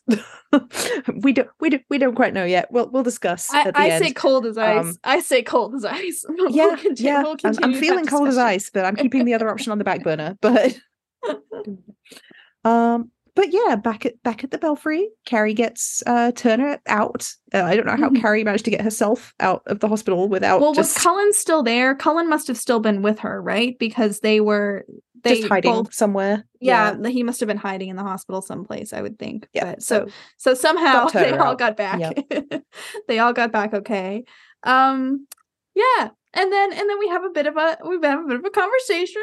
Uh, conversation. so first of all, Turner, you know, instead of healing in bed like a good boy, Mhm. um, goes off and has a sulk in the library as area. he should, as he should, as every good CW hero does. Sometimes you just need a little sulk in the corner somewhere, in a, in a nice aesthetically pleasing I mean, place. fair. He's got a lot to process He's got right a lot now. to ponder. He's got a lot to think about. He just found out that uh, any romantic feelings that he may have had for his best friend are just completely gone now. So he's like, "All right, cool. That strike that away. We're not thinking about that anymore."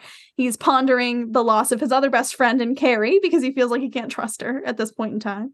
Yeah. Uh, and then he he kind of has what I like about this is that it's a it's a realization over the course of this conversation. I think for him, I don't think this is something he came into the conversation thinking. But Duela shows up and is sort of appropriately like expressing concern for him, but he, she's not falling all over him. She's just sitting with him and No. kind of being with him where he is, kind of annoying him out of his Yeah. sulk almost.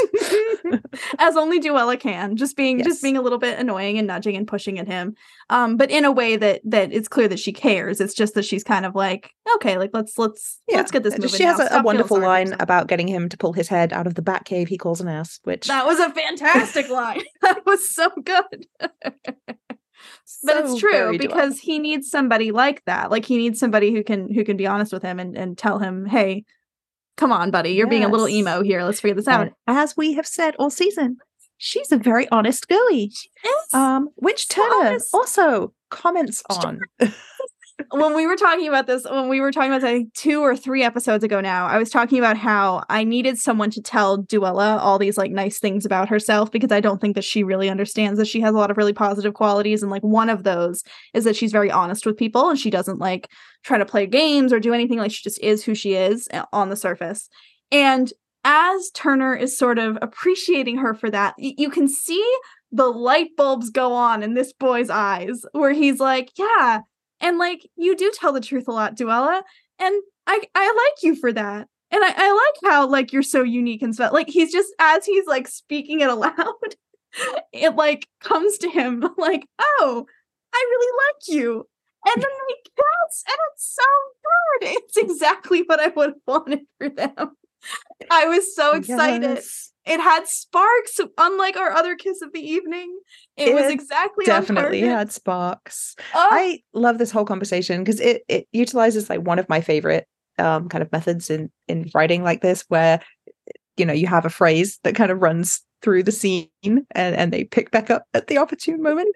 Um so we have Duela you know he tells her that you know she's really hard to offend. She says that she's really hard to offend. He's trying to jokingly it must be said Yeah. offend her by by pointing out these things and she keeps just replying not offended not offended. not offended Not offended. not offended Mm. and then they kiss and then she's like not offended i absolutely love it just i i really love that It's so cute, Um, and it's, oh, especially because like she has been very upfront with him about how she feels. Like she got interrupted by the vomit and all that stuff, but like yes at no point has she been like this blushing, like oh, do I tell him? Do I not? Like what? it's just like huh No, this she's is just like, like this is just how I feel, and I'm just letting you know that that's how I feel, and you can feel however you want about it, but this is where I'm at, you know.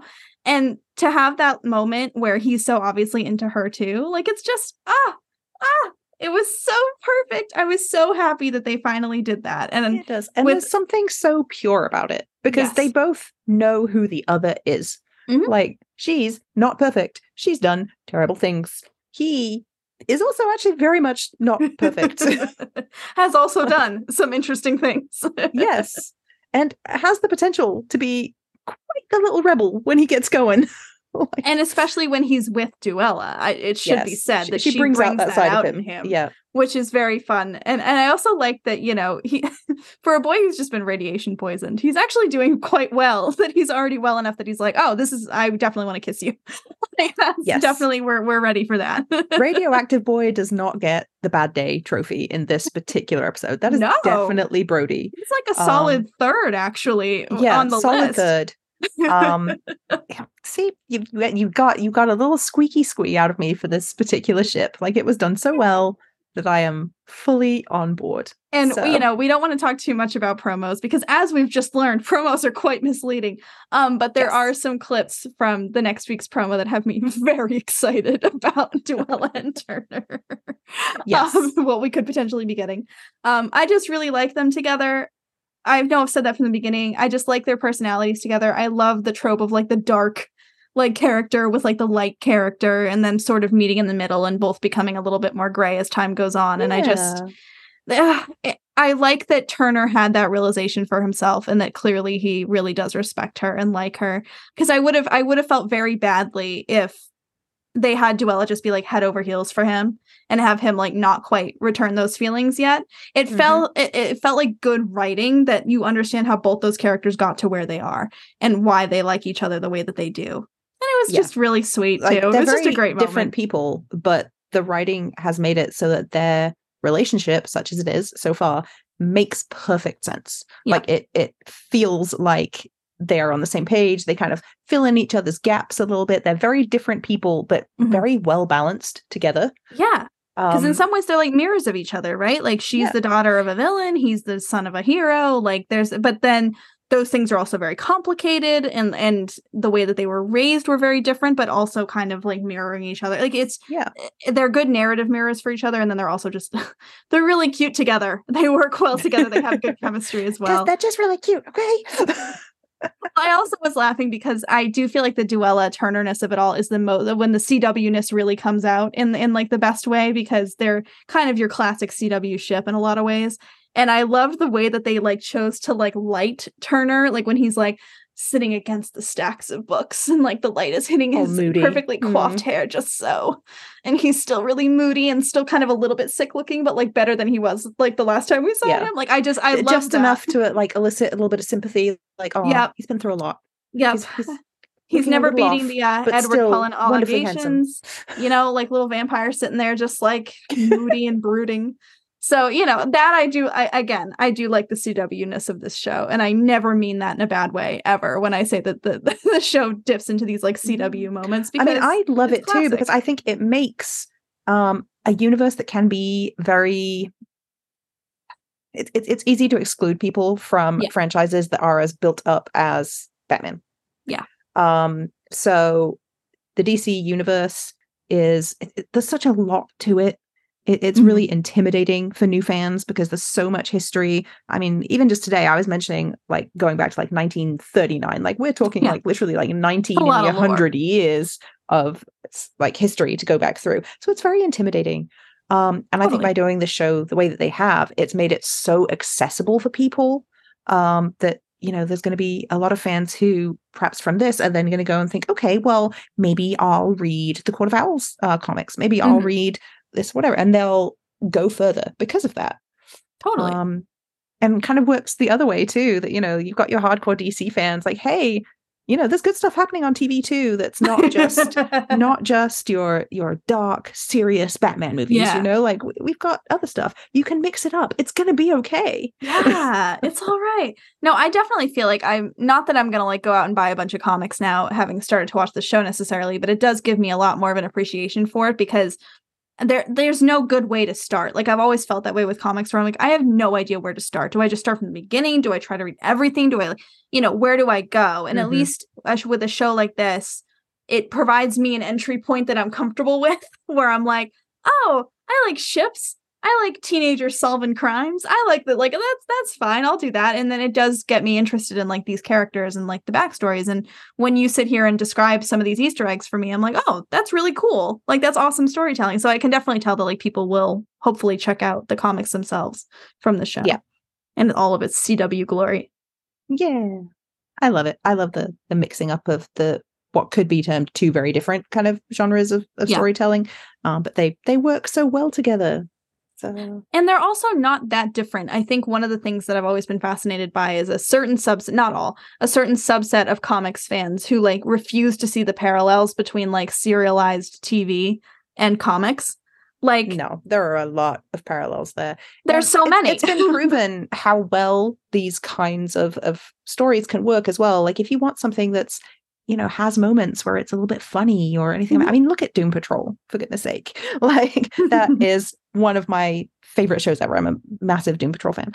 And um you can take the, these bits of humor and everything from the comics and you can make really compelling television with them but there's actually so much like background and lore packed into the show which yeah. you might not even realize that you're consuming to start with.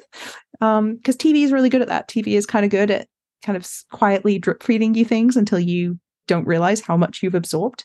Mm-hmm. Um, and Gotham Knights is definitely doing that. Definitely doing that. I've seen a lot of people who, you know, would never say that they were DC fans. They didn't know anything about, you know, th- this universe at all. Um, saying, "Oh, but you know, I've seen this theory that so and so and so and so, and I think it might play into this, and I did yeah. some research on this part." So, yeah, so it's it's really great, and I like that it's Duela and Turner leading that charge. Yay! the ship right in front.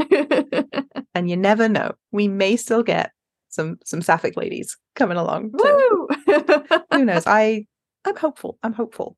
So Me it would too. be a very storyline, but it would I'm be a good pride gift. Very confident well. at this point. Yeah, very confident at this point that whatever they give us, I'm going to be satisfied with, because uh-huh. um, they've done such a good job on that so far. Yeah, so, and they may not have time to give us like a full, a full sharper situation simply because of um, some other events in this episode that are really setting up a lot of things coming down the pipe. Oh yeah, all right. I I think we got to talk about Harvey now, right? we, we got to talk about the elephant in the room, which is Harvey Dent's no good very bad day, officially taking the second place prize for the episode. Yes. He's he's had a couple Brody. of first place episodes. Um he really has. And despite everything that goes on in this one, he still only manages to crack second place, which really says a lot about Brody's really day, I think. this was also my second nursey moment of the episode where I was like, all right, let's let's let's have a conversation. Um, so the first thing we see of Harvey, and this is earlier in the episode, Harvey's scenes were kind of interspersed within like the the larger narrative for the most part until the end where we got like one really big Harvey scene. Um, but at the beginning we see him watching the tape over again that he was watching before from Dark Harvey being like, hey, you and I need to talk. Mm. And the only way that you can do that is by going into like essentially your subconscious. And the way to do that is to take a bunch of pills, quote, but like not enough to kill you, just enough. and and he actually comes up with a number. He's like, "Yep, you take like 17." And that's that's yep. enough. That and now I assume it. I assume what he was going for there is obviously his body is Harvey's body, so yep. he can work out his precise body weight yep. and, and, that kind and, of stuff. Yeah. And I mean, while there is some science to that, it's not that much of a science. No, and as I do have to say, I would I would advise people maybe don't intentionally overdose on your anxiety meds uh, in the hopes of meeting your shadow self uh, because I don't think that's going to work. Well, um, I, I I like that. I don't think that they once mentioned the brand of medication, which I think was responsible. Yes, that was very um, responsible writing, right there. They were just yep. like those pills you take, those ones. Take seventeen of those. Yes. What I also like is that Harvey is like, you know what? Yeah, I do need to do this. I think I think I do need to talk to this guy and I hope he's not lying to me and trying to kill me. Um because that could also be a very real possibility that Dark Harvey's like I would like to take over now. Please take all these pills yeah. and I'll just have what I wanted control. Harvey to do and in my head I'm just I was thinking okay, maybe he can just do it off screen and I'll tell myself he did to make myself feel better. I wanted him to at least like message his assistant and just be like, "Hey, um come check on me in 30 minutes. come just just see see if I'm okay. Um, which you know, who knows? Maybe might have been a good precaution. Maybe. Just saying, like you know. But uh, Harvey is not really in the headspace to be no, cautious no, at the moment. Not. He's freaking out. I believe is the technical term. Uh, so he takes the pills. He wakes up in his office, and there is Dark Harvey in all of his glory, fully here. Um, I love actors playing op- opposite of each other. It's one of my favorite things when TV shows can find a way to like make that happen. I just think it's from a technical perspective, I think it's really cool how they execute it and how they pull it off. Yeah. Um, but also it's such an acting challenge and I love seeing actors do that. Um, and this is not the first time that Misha Collins has had to do this. He's kind of making a bit of a thing of it, honestly. Of a thing of it.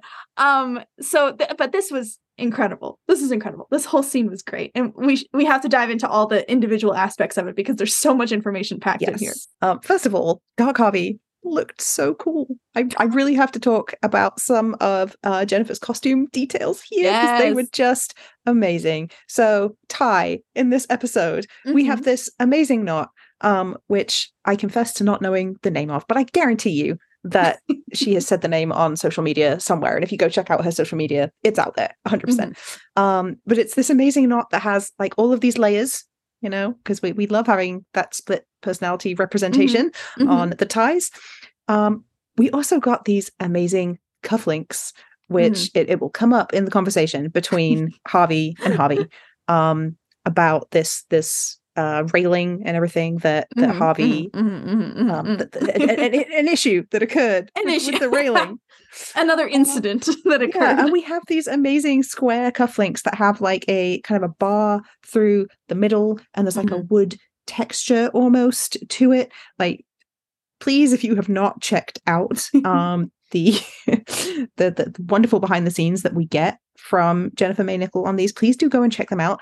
Um, she put pictures close-ups of the cufflinks on her social media so we can see again just one more fantastic detail i also so loved cool. that his shoes were split personality shoes because the shoelaces were laced so that they kind of pointed in different directions um, and so one went cool. to the left and one went to the right and i'm just like it's just so many little details absolutely love it anyway costuming aside um costuming aside, um, just everything about him, like his body language is different. Yep. The tone of voice that Misha Collins uses for him mm-hmm. is different. His facial expressions, it's like you're looking at a whole nother person.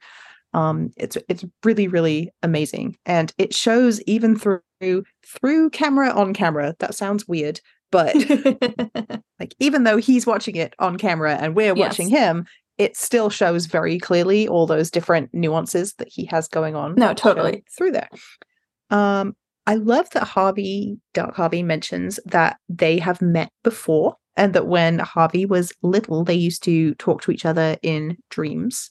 Mm-hmm. And he uses this wonderful phrasing, which I really liked, where he said that um, the abuse that Harvey went through from his father, who are in the comics, I'm not sure if he's been specifically named on the show. Um, his name's Christopher Dent so. in the yeah, yeah, his name's Christopher Dent in the comics, but um, I don't know if he's been specifically named. So he went through a lot of abuse, and like it wasn't just you know Harvey's bones that he fractured, but yep. he fractured his psyche as well. Um, which makes a lot of sense. It's a literal, like more of a like you can try and find different kind of mental illnesses and things to attach to Harvey Dent. Yeah. We've been doing that for years. Yeah. So far, the show appears to have been very deliberately not doing that. There has been no yes. on screen label for Harvey, which I said mm-hmm. is something that I personally appreciate a lot. I yes. a very good idea. Um, but the way they're making it sound is actually that it was more like some kind of um it like psychotic break that he had in himself yes. not you know we, we know that there is a history of mental illness there because we know that from his father having the issues that he had. Mm-hmm. um though we did talk before about whether those were naturally yeah whether that was like a real issue or, or if it was yeah. Yeah. Yeah. Um court of owls doing their thing maybe. And i mean this is the closest that they've come eh, within this show to to any kind of diagnosis for what's going on with harvey because when they were mm-hmm. describing the I, I'm trying to think of the exact phrasing that they used, but I think it was sort of like I come I came out to protect you. Like I was this other thing that protected you from everything that was going on. Um, and that's is very close to a diagnosis that has been floated around Harvey for many years. But I do appreciate, like you said, them not really coming out and just saying that in the same way that they didn't say the brand of pills or like exactly what milligrams yeah. you should be taking. It's it's a responsible thing to be like, yes, this could be similar to something you have heard about. It could be some similar to something that you might know someone who has uh, experienced this, but we're not going to say that that's what this is so that we can first of all have the creative freedom to do what we need to do with it and not disrespect somebody who has this diagnosis, but also not putting it out there as like these are the symptoms that you should look out for if you're somebody who yeah. is diagnosed with and, and there's also a danger of coming across as if you're saying this person is evil because of this thing. Yes. Um yes. Which I think, you know, hopefully we all have the level of thinking enough to know is just simply not true. Yeah. 100%. But you know, it's it's it's a dangerous thing to yeah. have out there and and I think they've been really careful about really careful. that. I mean, it would have been very easy for them to label many things in the writing, and they've clearly chosen not to do exactly. so. Um, yeah, so. I, I, really appreciate that. I think that's very respectful, nuanced writing that And they're making Dark Harvey more nuanced by doing that as well, by making yes. him kind of a defense mechanism as opposed to anything else. Because we can get into this later. And I know we've talked about my villain problem before, but Dark Harvey was making some good points. Um, nothing he was saying, uh-huh. like, there was nothing that he was saying that was like, I want to take over the world just for like the thrill of it, you know? Like everything he was saying was like, we've been dealt this really crappy hand in life and we've had to deal with a lot of things that would break most people.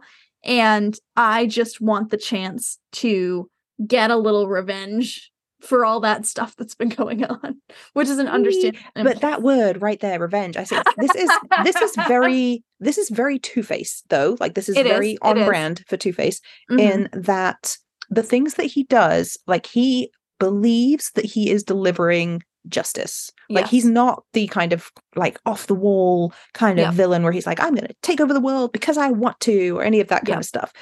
He exists to do things that Harvey Dent cannot. Mm-hmm. Um, or will not because or you know yeah. morals and that kind of stuff. Um, Dark Harvey is just missing said morals.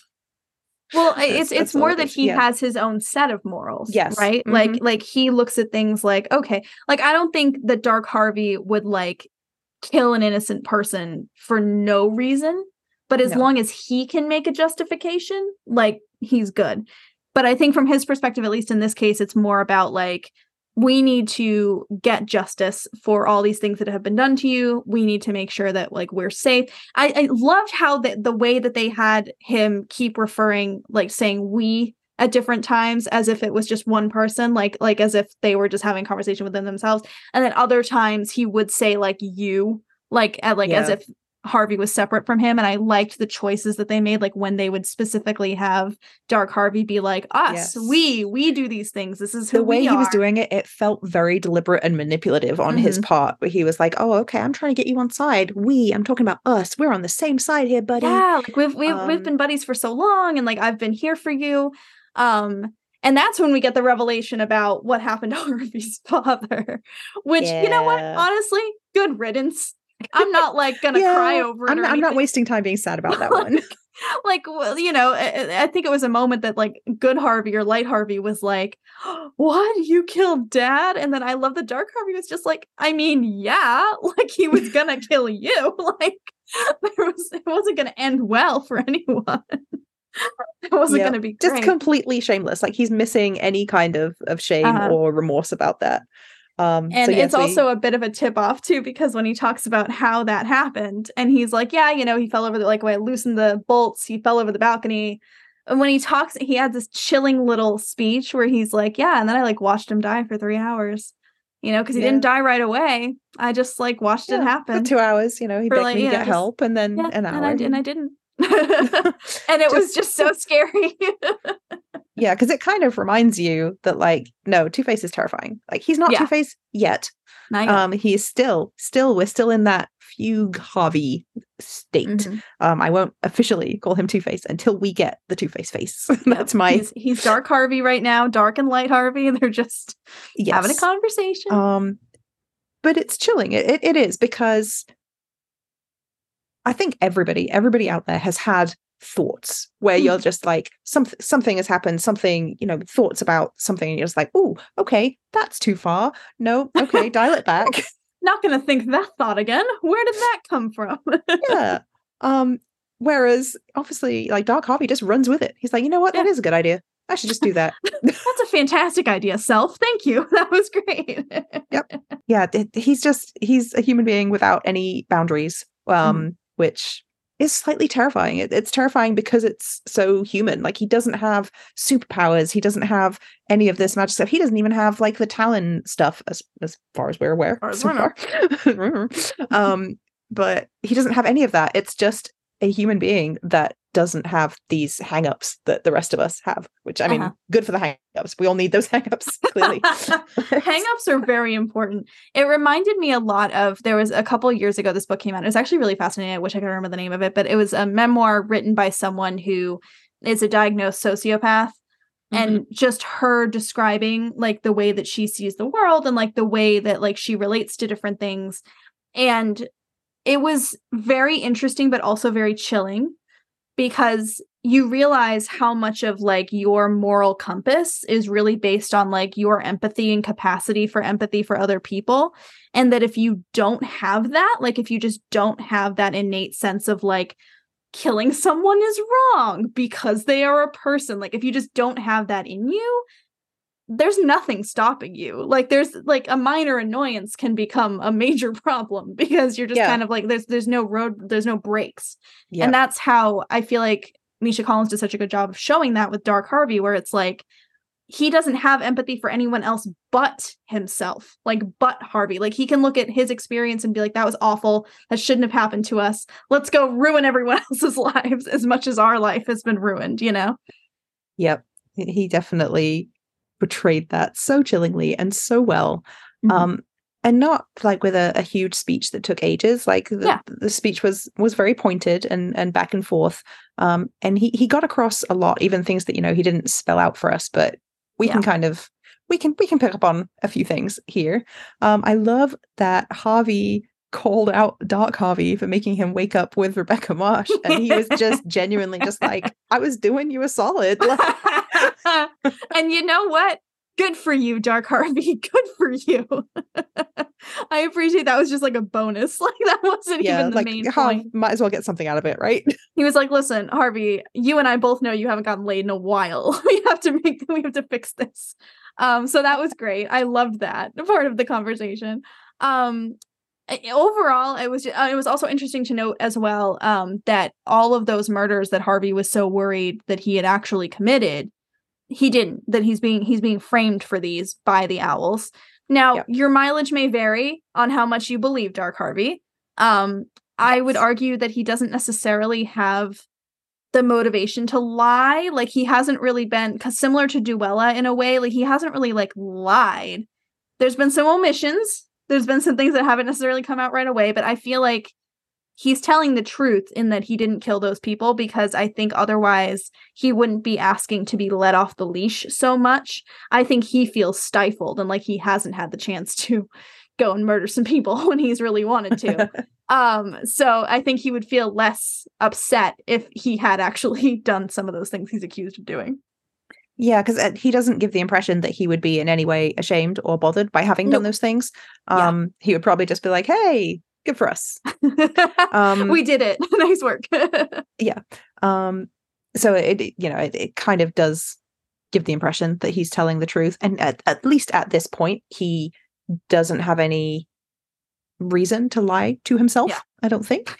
Um, I think that Harvey would lie to Harvey. I think he would mm-hmm. frame it as protecting Harvey from himself, possibly. Yeah. He may hide things, he may tell lies to Harvey. I, I can't see him having any issues with doing that. But at this point, I don't think he has any reason to. I think he probably is telling the truth. Um, whether he will continue to always tell Harvey the truth, who knows? We'll see. Um, I like that he was encouraging. You know, he tried he tried talking to Harvey. He was he was hmm. kind of encouraging him, like, "Hey, you need to let me off the leash a bit. Like, I can help you with this. I got this. Yeah, like you're super stressed. Us. You've got a lot going on just like kick back, relax, let me do the murder. You know, like he he's very um charming. Like uh, like yeah. as it like he he goes from being like just straight up evil to being this very charming like hey listen like you and I have been through so much together. Like, like, let me just handle this for you. Like, you've been handling stuff so well so far. let me just step in and, and and take it away. You know, um, which I I do like that. That good Harvey is kind of instantly like, well, that's crap. I haven't been handling yeah. things well at all, actually. Um, some self awareness there from Harvey, some self awareness sure. there. We also get the confirmation that the music, the fugue that they were playing before, is in fact what triggers Harvey, and that they yeah. figured that out. That that yeah, which I mean, out. we we knew as as which we viewers, knew. but we we get the the textual confirmation actually in character for him, which mm-hmm. is which is great. I love that they are talking so much about justice because they clearly both have very different definitions of what justice actually is. Yes. Um, so they are talking at cross purposes for a minute there. Je- Harvey has a very the definition you would expect and hope that a district attorney would would have of justice. Um, whereas Dark Harvey's definition of justice seems to be much more personal um, mm. and much more about what favors him. It's, it's much more revenge based, definitely. Um, but he's trying to talk Harvey's language. He's trying to yeah. present what he's doing as justice, as what is deserved, as the right thing to do. This murder would be the right thing to do. he's he tries he tries the nice way. Mm-hmm. Um, and we don't get anywhere with the nice way. No. And then we have this very chilling moment where he's like, Well, it's cute that you think that I actually do have to ask you. And yes. all of a sudden, we're kind of like, Uh oh. Like, can Dark Harvey just come out whenever he wants to? like, could, was he just holding back? And then we get this great fight scene of Harvey versus Harvey, which Harvey is so versus good. Harvey. And I want to yes. give a shout out to the stunt team for this because it is so hard to choreograph a scene like this where you have to be so careful about not showing the other face, where you have to be really careful about what angles you're doing and making sure that everyone's the same height and that stuff like so I know that it must have taken multiple people to make this actually look like two guys fighting each other. Mm-hmm. So like serious kudos there because it's not easy to do and kudos to the director and camera operators as well because it's it's tough um because it was a great fight. Like it was very visceral. It felt like um like when siblings fight and they don't hold back. Like it felt like that kind yes, of energy. Nobody fights more viciously than siblings no and, one. uh, no one does. Yeah this was definitely that kind of fight. They were really going for it. Mm-hmm. um i love that we then get a shot of kind of what's happening outside of harvey because obviously we have been spending this whole time basically inside harvey's mind. Um yep. he's he is he is out there with his 17 pills um taking a little nap taking a little nap yeah um and i mean he is getting knocked around by dark harvey so much that it looks like he's having a seizure um, Literally, yeah, that, that he's having a seizure. His poor assistant, who I believe we said last episode, but it should be said again, is not being paid enough for everything that no. she's doing for him, um, is the one who comes in and finds him and sees that he is like in some serious medical distress and actually goes and calls 911. So good for her for not trying to solve that problem on her own. Yes. Yes. And then we have, I'm assuming that they were the medical professionals that work at GCPD because they got there very quickly. Um, so, well, I mean, you would hope that there was like a couple EMTs in the building, you know, you hope, the right? police department. yeah, and they also seemed to seem to know him, like the few words that were exchanged, like that they seemed familiar. Um, I was, I do think it's it's very sus that they didn't take him to the hospital or like try and insist on him going to the hospital. Yeah. Because he did, by their words, flatline for like a good minute. Which, by just uh, just as an FYI, if you really do lose a pulse on someone on scene, they're gonna take you in. Like they're not just gonna be like, "Well, you seem fine now." you woke up that's great like if they if someone does cpr on you or administers oxygen you're you're going to the hospital you're you've bought yourself yeah. at least a night just just to like you, are gonna need a few scans a little bit of observation like I mean, like you You're could certainly like sign out against medical advice, but at no point is Harvey like, "Let me. I'm not going to the hospital." They don't even offer it to him. They don't even, they don't even offer the. Trip. See, it's it's the incompetence of GCPD meets the power of Harvey Dent because they're clearly not going to. He, he's the boss at the end of the day. He's their boss. Yeah. So he's not gonna. They're not good. They're not going to argue with it. But while he's still unconscious, before they save him and commit medical malpractice, he is still having a fight in his head with himself and it's not going well for him initially like dark harvey definitely seems like he has the upper hand uh, as you might expect uh, since he definitely doesn't fight fair. But then we get this amazing shot where finally Good Harvey like pins Dark Harvey with the desk plate that has his name on it. Yes, and, and says, him out with it. Yeah, specifically says district attorney, attorney underneath. So it's it's the embodiment of everything that he wants to be, and that is what he is choosing to choke Dark Harvey mm-hmm. out with, and I, I think it's wonderful. He could have done so many things, but he could have just knocked him out with it or anything. But the fact mm. that he chooses to look him in the eyes and choke him out with it. well, because then yes. I was having a moment where I kind of lost track of which Harvey was which for a second because I was like, wait, he's on Those top. Were some good Harveys. Yeah. He's going to, you know, like wherever he was. And I had this moment, and I don't think it's true, but it would be cool if it happened, where I was like, what if it was the other Harvey? Like, what if it was actually Dark Harvey that won, and he's now pretending to be like good Harvey, like out in the world. Ooh. However, I don't know if that's true. Um, that could be completely wrong. But I was just interested in how, like, when he came back, like the vibe that he had was very interesting. And I just was thinking to myself, like, hmm, wouldn't that be funny if we thought that it was good Harvey yeah. that won, but it was actually and I think Harvey we now, from their conversation, kind of have a precedent to be suspicious of every shot of Harvey Dent from this point onwards. Because yep. if if Dark Harvey can just force him and take control whenever he wants to, um, and you know, Dark Harvey has a plan. so he, mm-hmm. he's he's going to be setting things up for that plan one way or another whether harvey likes it or not by the sounds of it um and like what can harvey do about it like he's powerless against dark harvey really like yeah. he doesn't know how to stop him he doesn't like he he has been programmed with these uh, notes like he doesn't know how to resist that or anything. I mean, he yeah. can go home and do some googling. I mean, it works for the Gotham Knights, but but even without the programming, that what Dark mm-hmm. Harvey was implying there was that the programming was just something that the owls kind of discovered could bring him out without yeah, tipping off good Harvey himself, but that he could do it that. himself. like that, if he wants to come out, he can come out. So that's that's pretty scary. And so if if this is good Harvey that we're seeing, who came back, who was brought back to life, like that's a really scary thing for him to now confront. Is the idea of like. Did I really kill him, or was that just a little mind meld action that we just did? Like, is he still in there, like lurking around, just waiting to come out whenever it's yes. right? Like, oh, geez, like this this could have some very bad implications.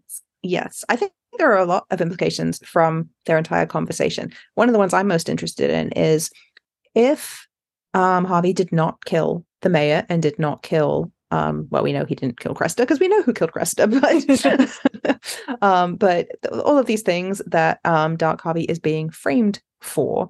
Um, but we do know that he was Dark Harvey was in control at that point. He lost the time he mm-hmm. was in his his fugue state at that point. So what was he doing? Yeah. What what was going on during those? Because then he because then he also said that he witnessed all of it.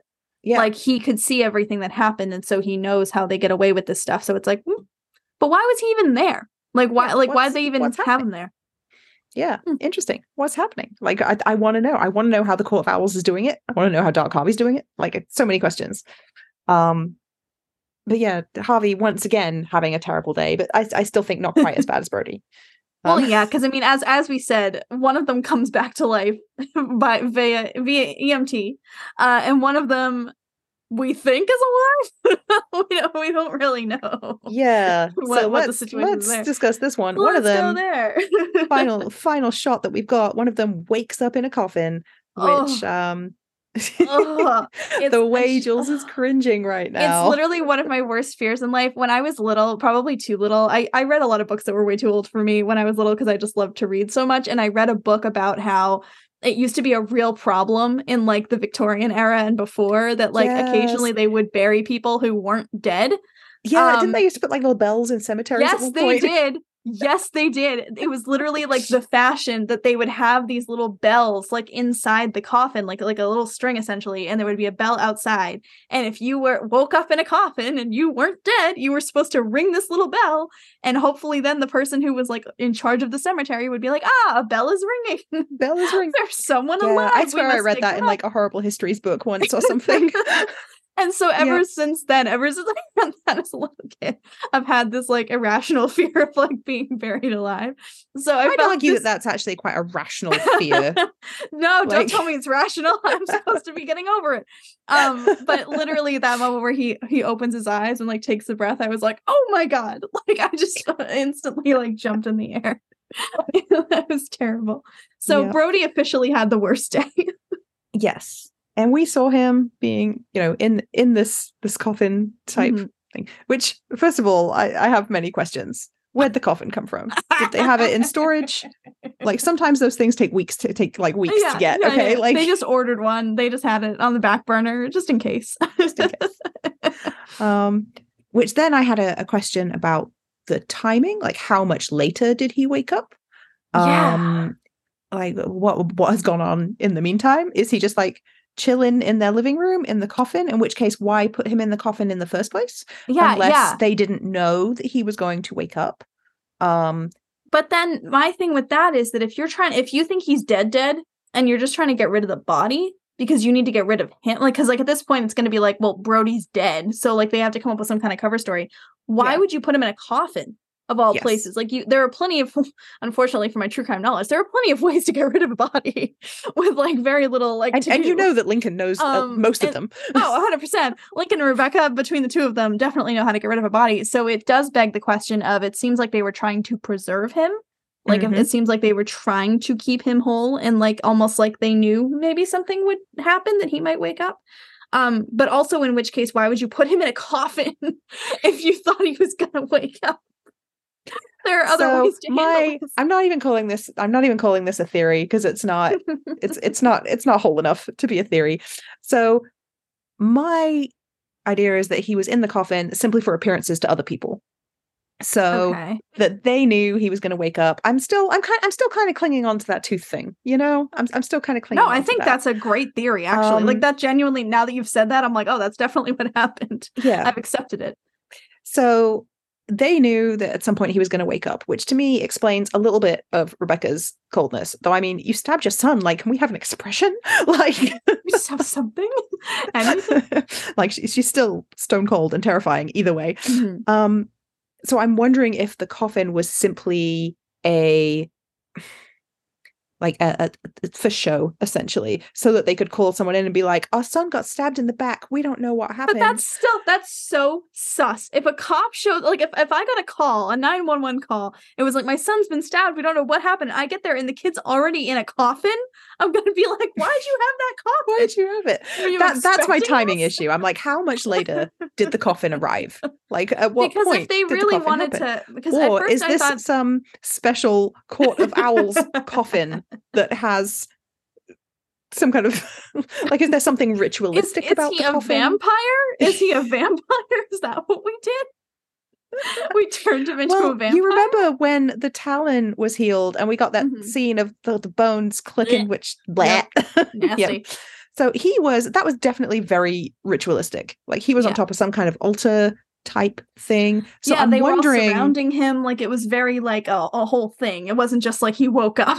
like, yeah, so I'm process. wondering if that's a similar similar element here. Like maybe it's not so much a coffin as just a case of it was made of something that it's going to aid in this process or I mean, I mm-hmm. don't know. Were they just going to put him in the coffin and dump him in the river? Like, who knows? right? Like, God, or did they have the coffin ready to go? Like, well, if he ever accidentally discovers all this stuff, that's just that's plan B. Discovers my stupid husband's trophies. Again, Rebecca Marsh, feminist genius. But yeah, that was I love her so, so much. Creepy. I love her an unhealthy amount for how clearly evil she is. Um yeah, no, it was it was a super creepy moment. I liked it because I was kind of worried that we would just not see Brody again, which would be kind of a bummer because mm-hmm. I, I liked him as a character. I thought he was interesting. So this is it's gonna get even more interesting now. And part of me wonders if they only if if your theory about the root canal being the, them planting this seed of him becoming the talon. Yeah, I wonder because he, he, had the root canal very significantly this episode, i.e., yep. after Turner has escaped. After Turner... Turner... escaped, and after Turner turned them down. So is it like Plan B? like I guess we yeah, gotta especially because now. during that whole exchange um, with Turner about becoming the Talon, um, Lincoln said that his own son like threw away his potential. So at some point yeah. he had the potential to become a Talon. That was something that Lincoln had already been considering. Yep. Um, and I mean, he kind of became the sad backup plan, but you know. Womp womp once again. if Brody ever finds that out, that like he wasn't even the first choice for this. not only were you not even the number one choice, but also, also you didn't have a choice whatsoever. like we're just yes. gonna make you do this. Um, yeah, no, it's it's super. I, am super intrigued because as well, there's still a lot we don't know mm-hmm. about how the Talons work, at least on this show um like do they retain their own consciousness like is he still brody but just now yeah kind of because we've like never seen edge? the talons speak for example or anything no. like that um, and the only they... thing we knew about the other Talon is that he did seem to remember Eunice because he was still getting her gifts and getting her presents and things like that, and still kind of yeah. visiting her at different points. But it's like, was that just kind of like this weird old instinct that he was like remembering, like I have a kid, I think, or was that like was he still pretty much his old personality, just super zombified and gross? That would be my question to see if Brody would still be yeah. Brody, but just with this other stuff going on. Yeah, so that's down the Brody could be a Talon now route. Yeah. Um, I mean, the the other one, I mean, the, the I guess there's the slightly horrifying option in that like something just went wrong and he just woke up and he's not going to be a Talon. He's just stuck in a coffin now. Um, I don't think nah, she got going, him pretty good. but- She got him pretty good, and they also checked for a pulse and things like that. He, the boy, was dead. I don't know how he came back, definitely but he, dead. he definitely was dead, and then came back. Yes. Though I guess we need to find out whether he woke up by accident or design. Um, I'm definitely Mhm. leaning towards design, as as we've already discussed. Um, if he does end up becoming a Talon, because remember he has he has those state championship level fencing skills already. He does. Um, so does that mean that we at some point might get a Turner Brody uh, sword showdown? Because uh, Maybe that could be pretty cool. Just a throwback to the first episode. Yeah, just just a little callback. What I do like about that too is that in any other show, a showdown between Turner and Brody would end up being like somebody would end up talking about Stephanie, right? Because she's kind of the one who's like caught in the middle of the two of them. And on Yeah. this show, it's gonna be like, "Don't worry, buddy. She kissed me and she kissed you. She hated both she didn't like experiences." So she, you're, we're not fighting over a girl here. There's nothing to because she doesn't over. want either of us. Amazing. Amazing. Oh, that would actually be a great insult to like start the fight off with like, "Hey, you guys had sex and she hated every second of it." And she told me. Oh my god. Anyways, just just just to add a Oh, little more CW-ness to the to the proceedings. Make yep, this no gossip spark, girl No spark at all. 110%. Yes. So my question is, even if they go down the Talon route, right? Mhm. We have established that Brody is a good person. Yeah. So, you know, when uh, Lincoln was talking about his son throwing away the opportunity, part of me was thinking that maybe that was a personality thing. That like, Yeah.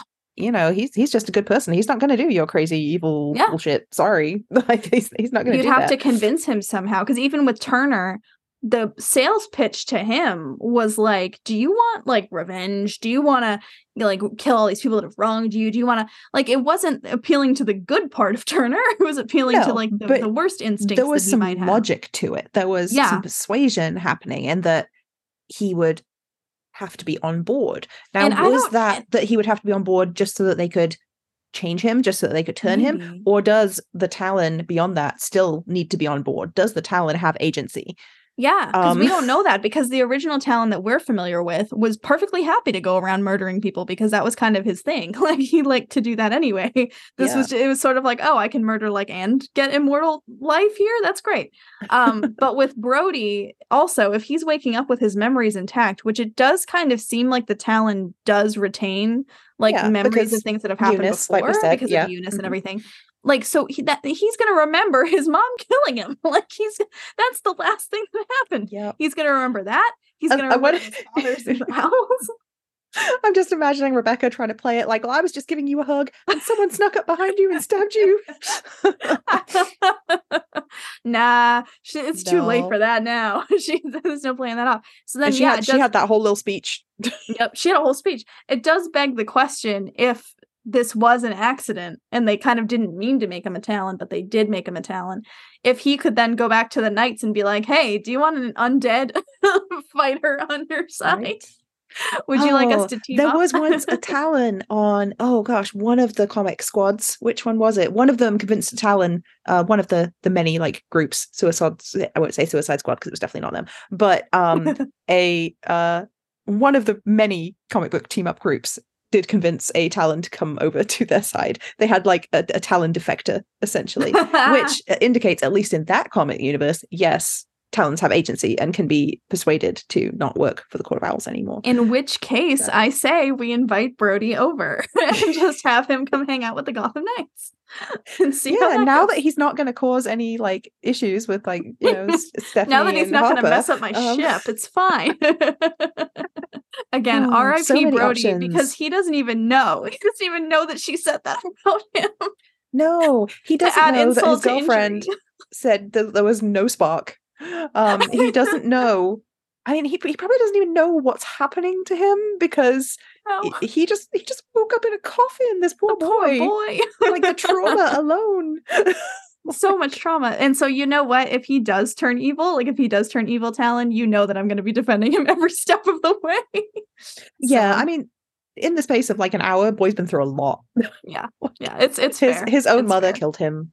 And uh I mean I wouldn't I, I would have put money on Lincoln being the one to do it. And then she just she just went and flipped flipped the script on us. Just went for it. Oh, but yeah, I mean, I feel like the end of this episode leaves everyone in a very like unsettled place, you know, because we we have Harper who is like, I am trying to make this work for my brother so that we can stay in this group and like not leave this little chosen family we have. Stephanie is making a spreadsheet of all the times that she's ever felt sparks in her life. She's trying She's to figure out if spark there's a data. pattern. She's Mhm. collecting spark data at the moment. Um, I mean, I guess Turner and Duela are having a great night. They're they are fully on the floor of the book stacks. Yep. They are still on the floor in the book stacks having a great time for themselves. Um, the promo might indicate that they also wake up together the next morning, so that's great for them. Um, Harvey is, is not doing well. Uh, is trying to figure out if Dark Harvey is a dead or b can come back at any time if if there's any Yeah, kind of pattern or there, Wild card theory might already be in charge for all we or know. might already be in charge. If I'm right about that, I will be so happy. I haven't been right about one thing aside from You've my got to get one. You've got to get one. I have Like, my ships. Yep. My ships. I, have, Yes. I have. I have. My instincts have been correct. Everything else, not so much. Uh, but yeah. So so setting up these last three episodes, I uh, it's going to be a roller coaster of a ride. I mean, we can already tell, and and knowing that twelve and thirteen are supposed to be huge, just sets that up even more. Yes, I'm so excited for 12 and 13. I'm also really excited about 11 because I Yes. I think from the name and little bits we've got in the promo, we can kind of see what we're delving into with that one, which is something that we've been saying we wanted to see since the beginning of the season. So, Yes. And from the promo as well, we can see that a certain character's parent makes an appearance that I'm very excited for, that I wasn't as excited for until you explained a little bit more of the comic backstory. And now I'm like, oh, that's sick. I really want to see how they do that on screen. Uh, so we have a lot. And, and next next week, I think is going to be a very Duela centric episode which mm-hmm. is very cool. I'm very excited to get a little bit more backstory for her and kind of understand a little bit more of where she's coming from. And also because now that, of course, Duela and Turner are together, there's going to be a lot more opportunities for little ship moments there. So I'll take it. All I could say is don't expect a smooth ride from here on out because that's just I not how it know. I know it's it's moments of bliss followed by angst. I know how this works. For every Yep. good moment, it's followed immediately by angst. But for right Yes. now, every, everybody's having a nice time. yeah but yeah we have a lot to wrap up in three episodes um Yep. the pace is really ramping up like every episode it's just you know we're, we're kind of like at breakneck speed now um which is great. It's exactly what you want from this genre of television. You need us Uh-huh. on the edge of our seats and that's right where we are. Um so i am just so excited to see where they go. So Mhm. and I will be recapping the episodes for Nerds and Beyond for the next couple. Um, we also have some other, I will say, some other Gotham Knights articles coming up soon for both the Pride Month and more general articles. So I will also be gushing and uh, letting out my thoughts and feelings into those, I'm sure. Uh, but yeah, very excited. Cannot wait for next week. Yes. And that is it for this week's episode of Your Bat is Dead. Be sure to tune in next week for all the twists and turns on Gotham Knights. You can find us on Twitter and Instagram at Your Bat is Dead, and our show is available wherever you listen to podcasts. Be sure to head to Nerds and Beyond for all your nerdy news and a variety of fandoms, including Gotham Knights. This show is produced by Mal Windsor and Jules Thompson for Nerds and Beyond, and our theme music is by Kenedi Lynch.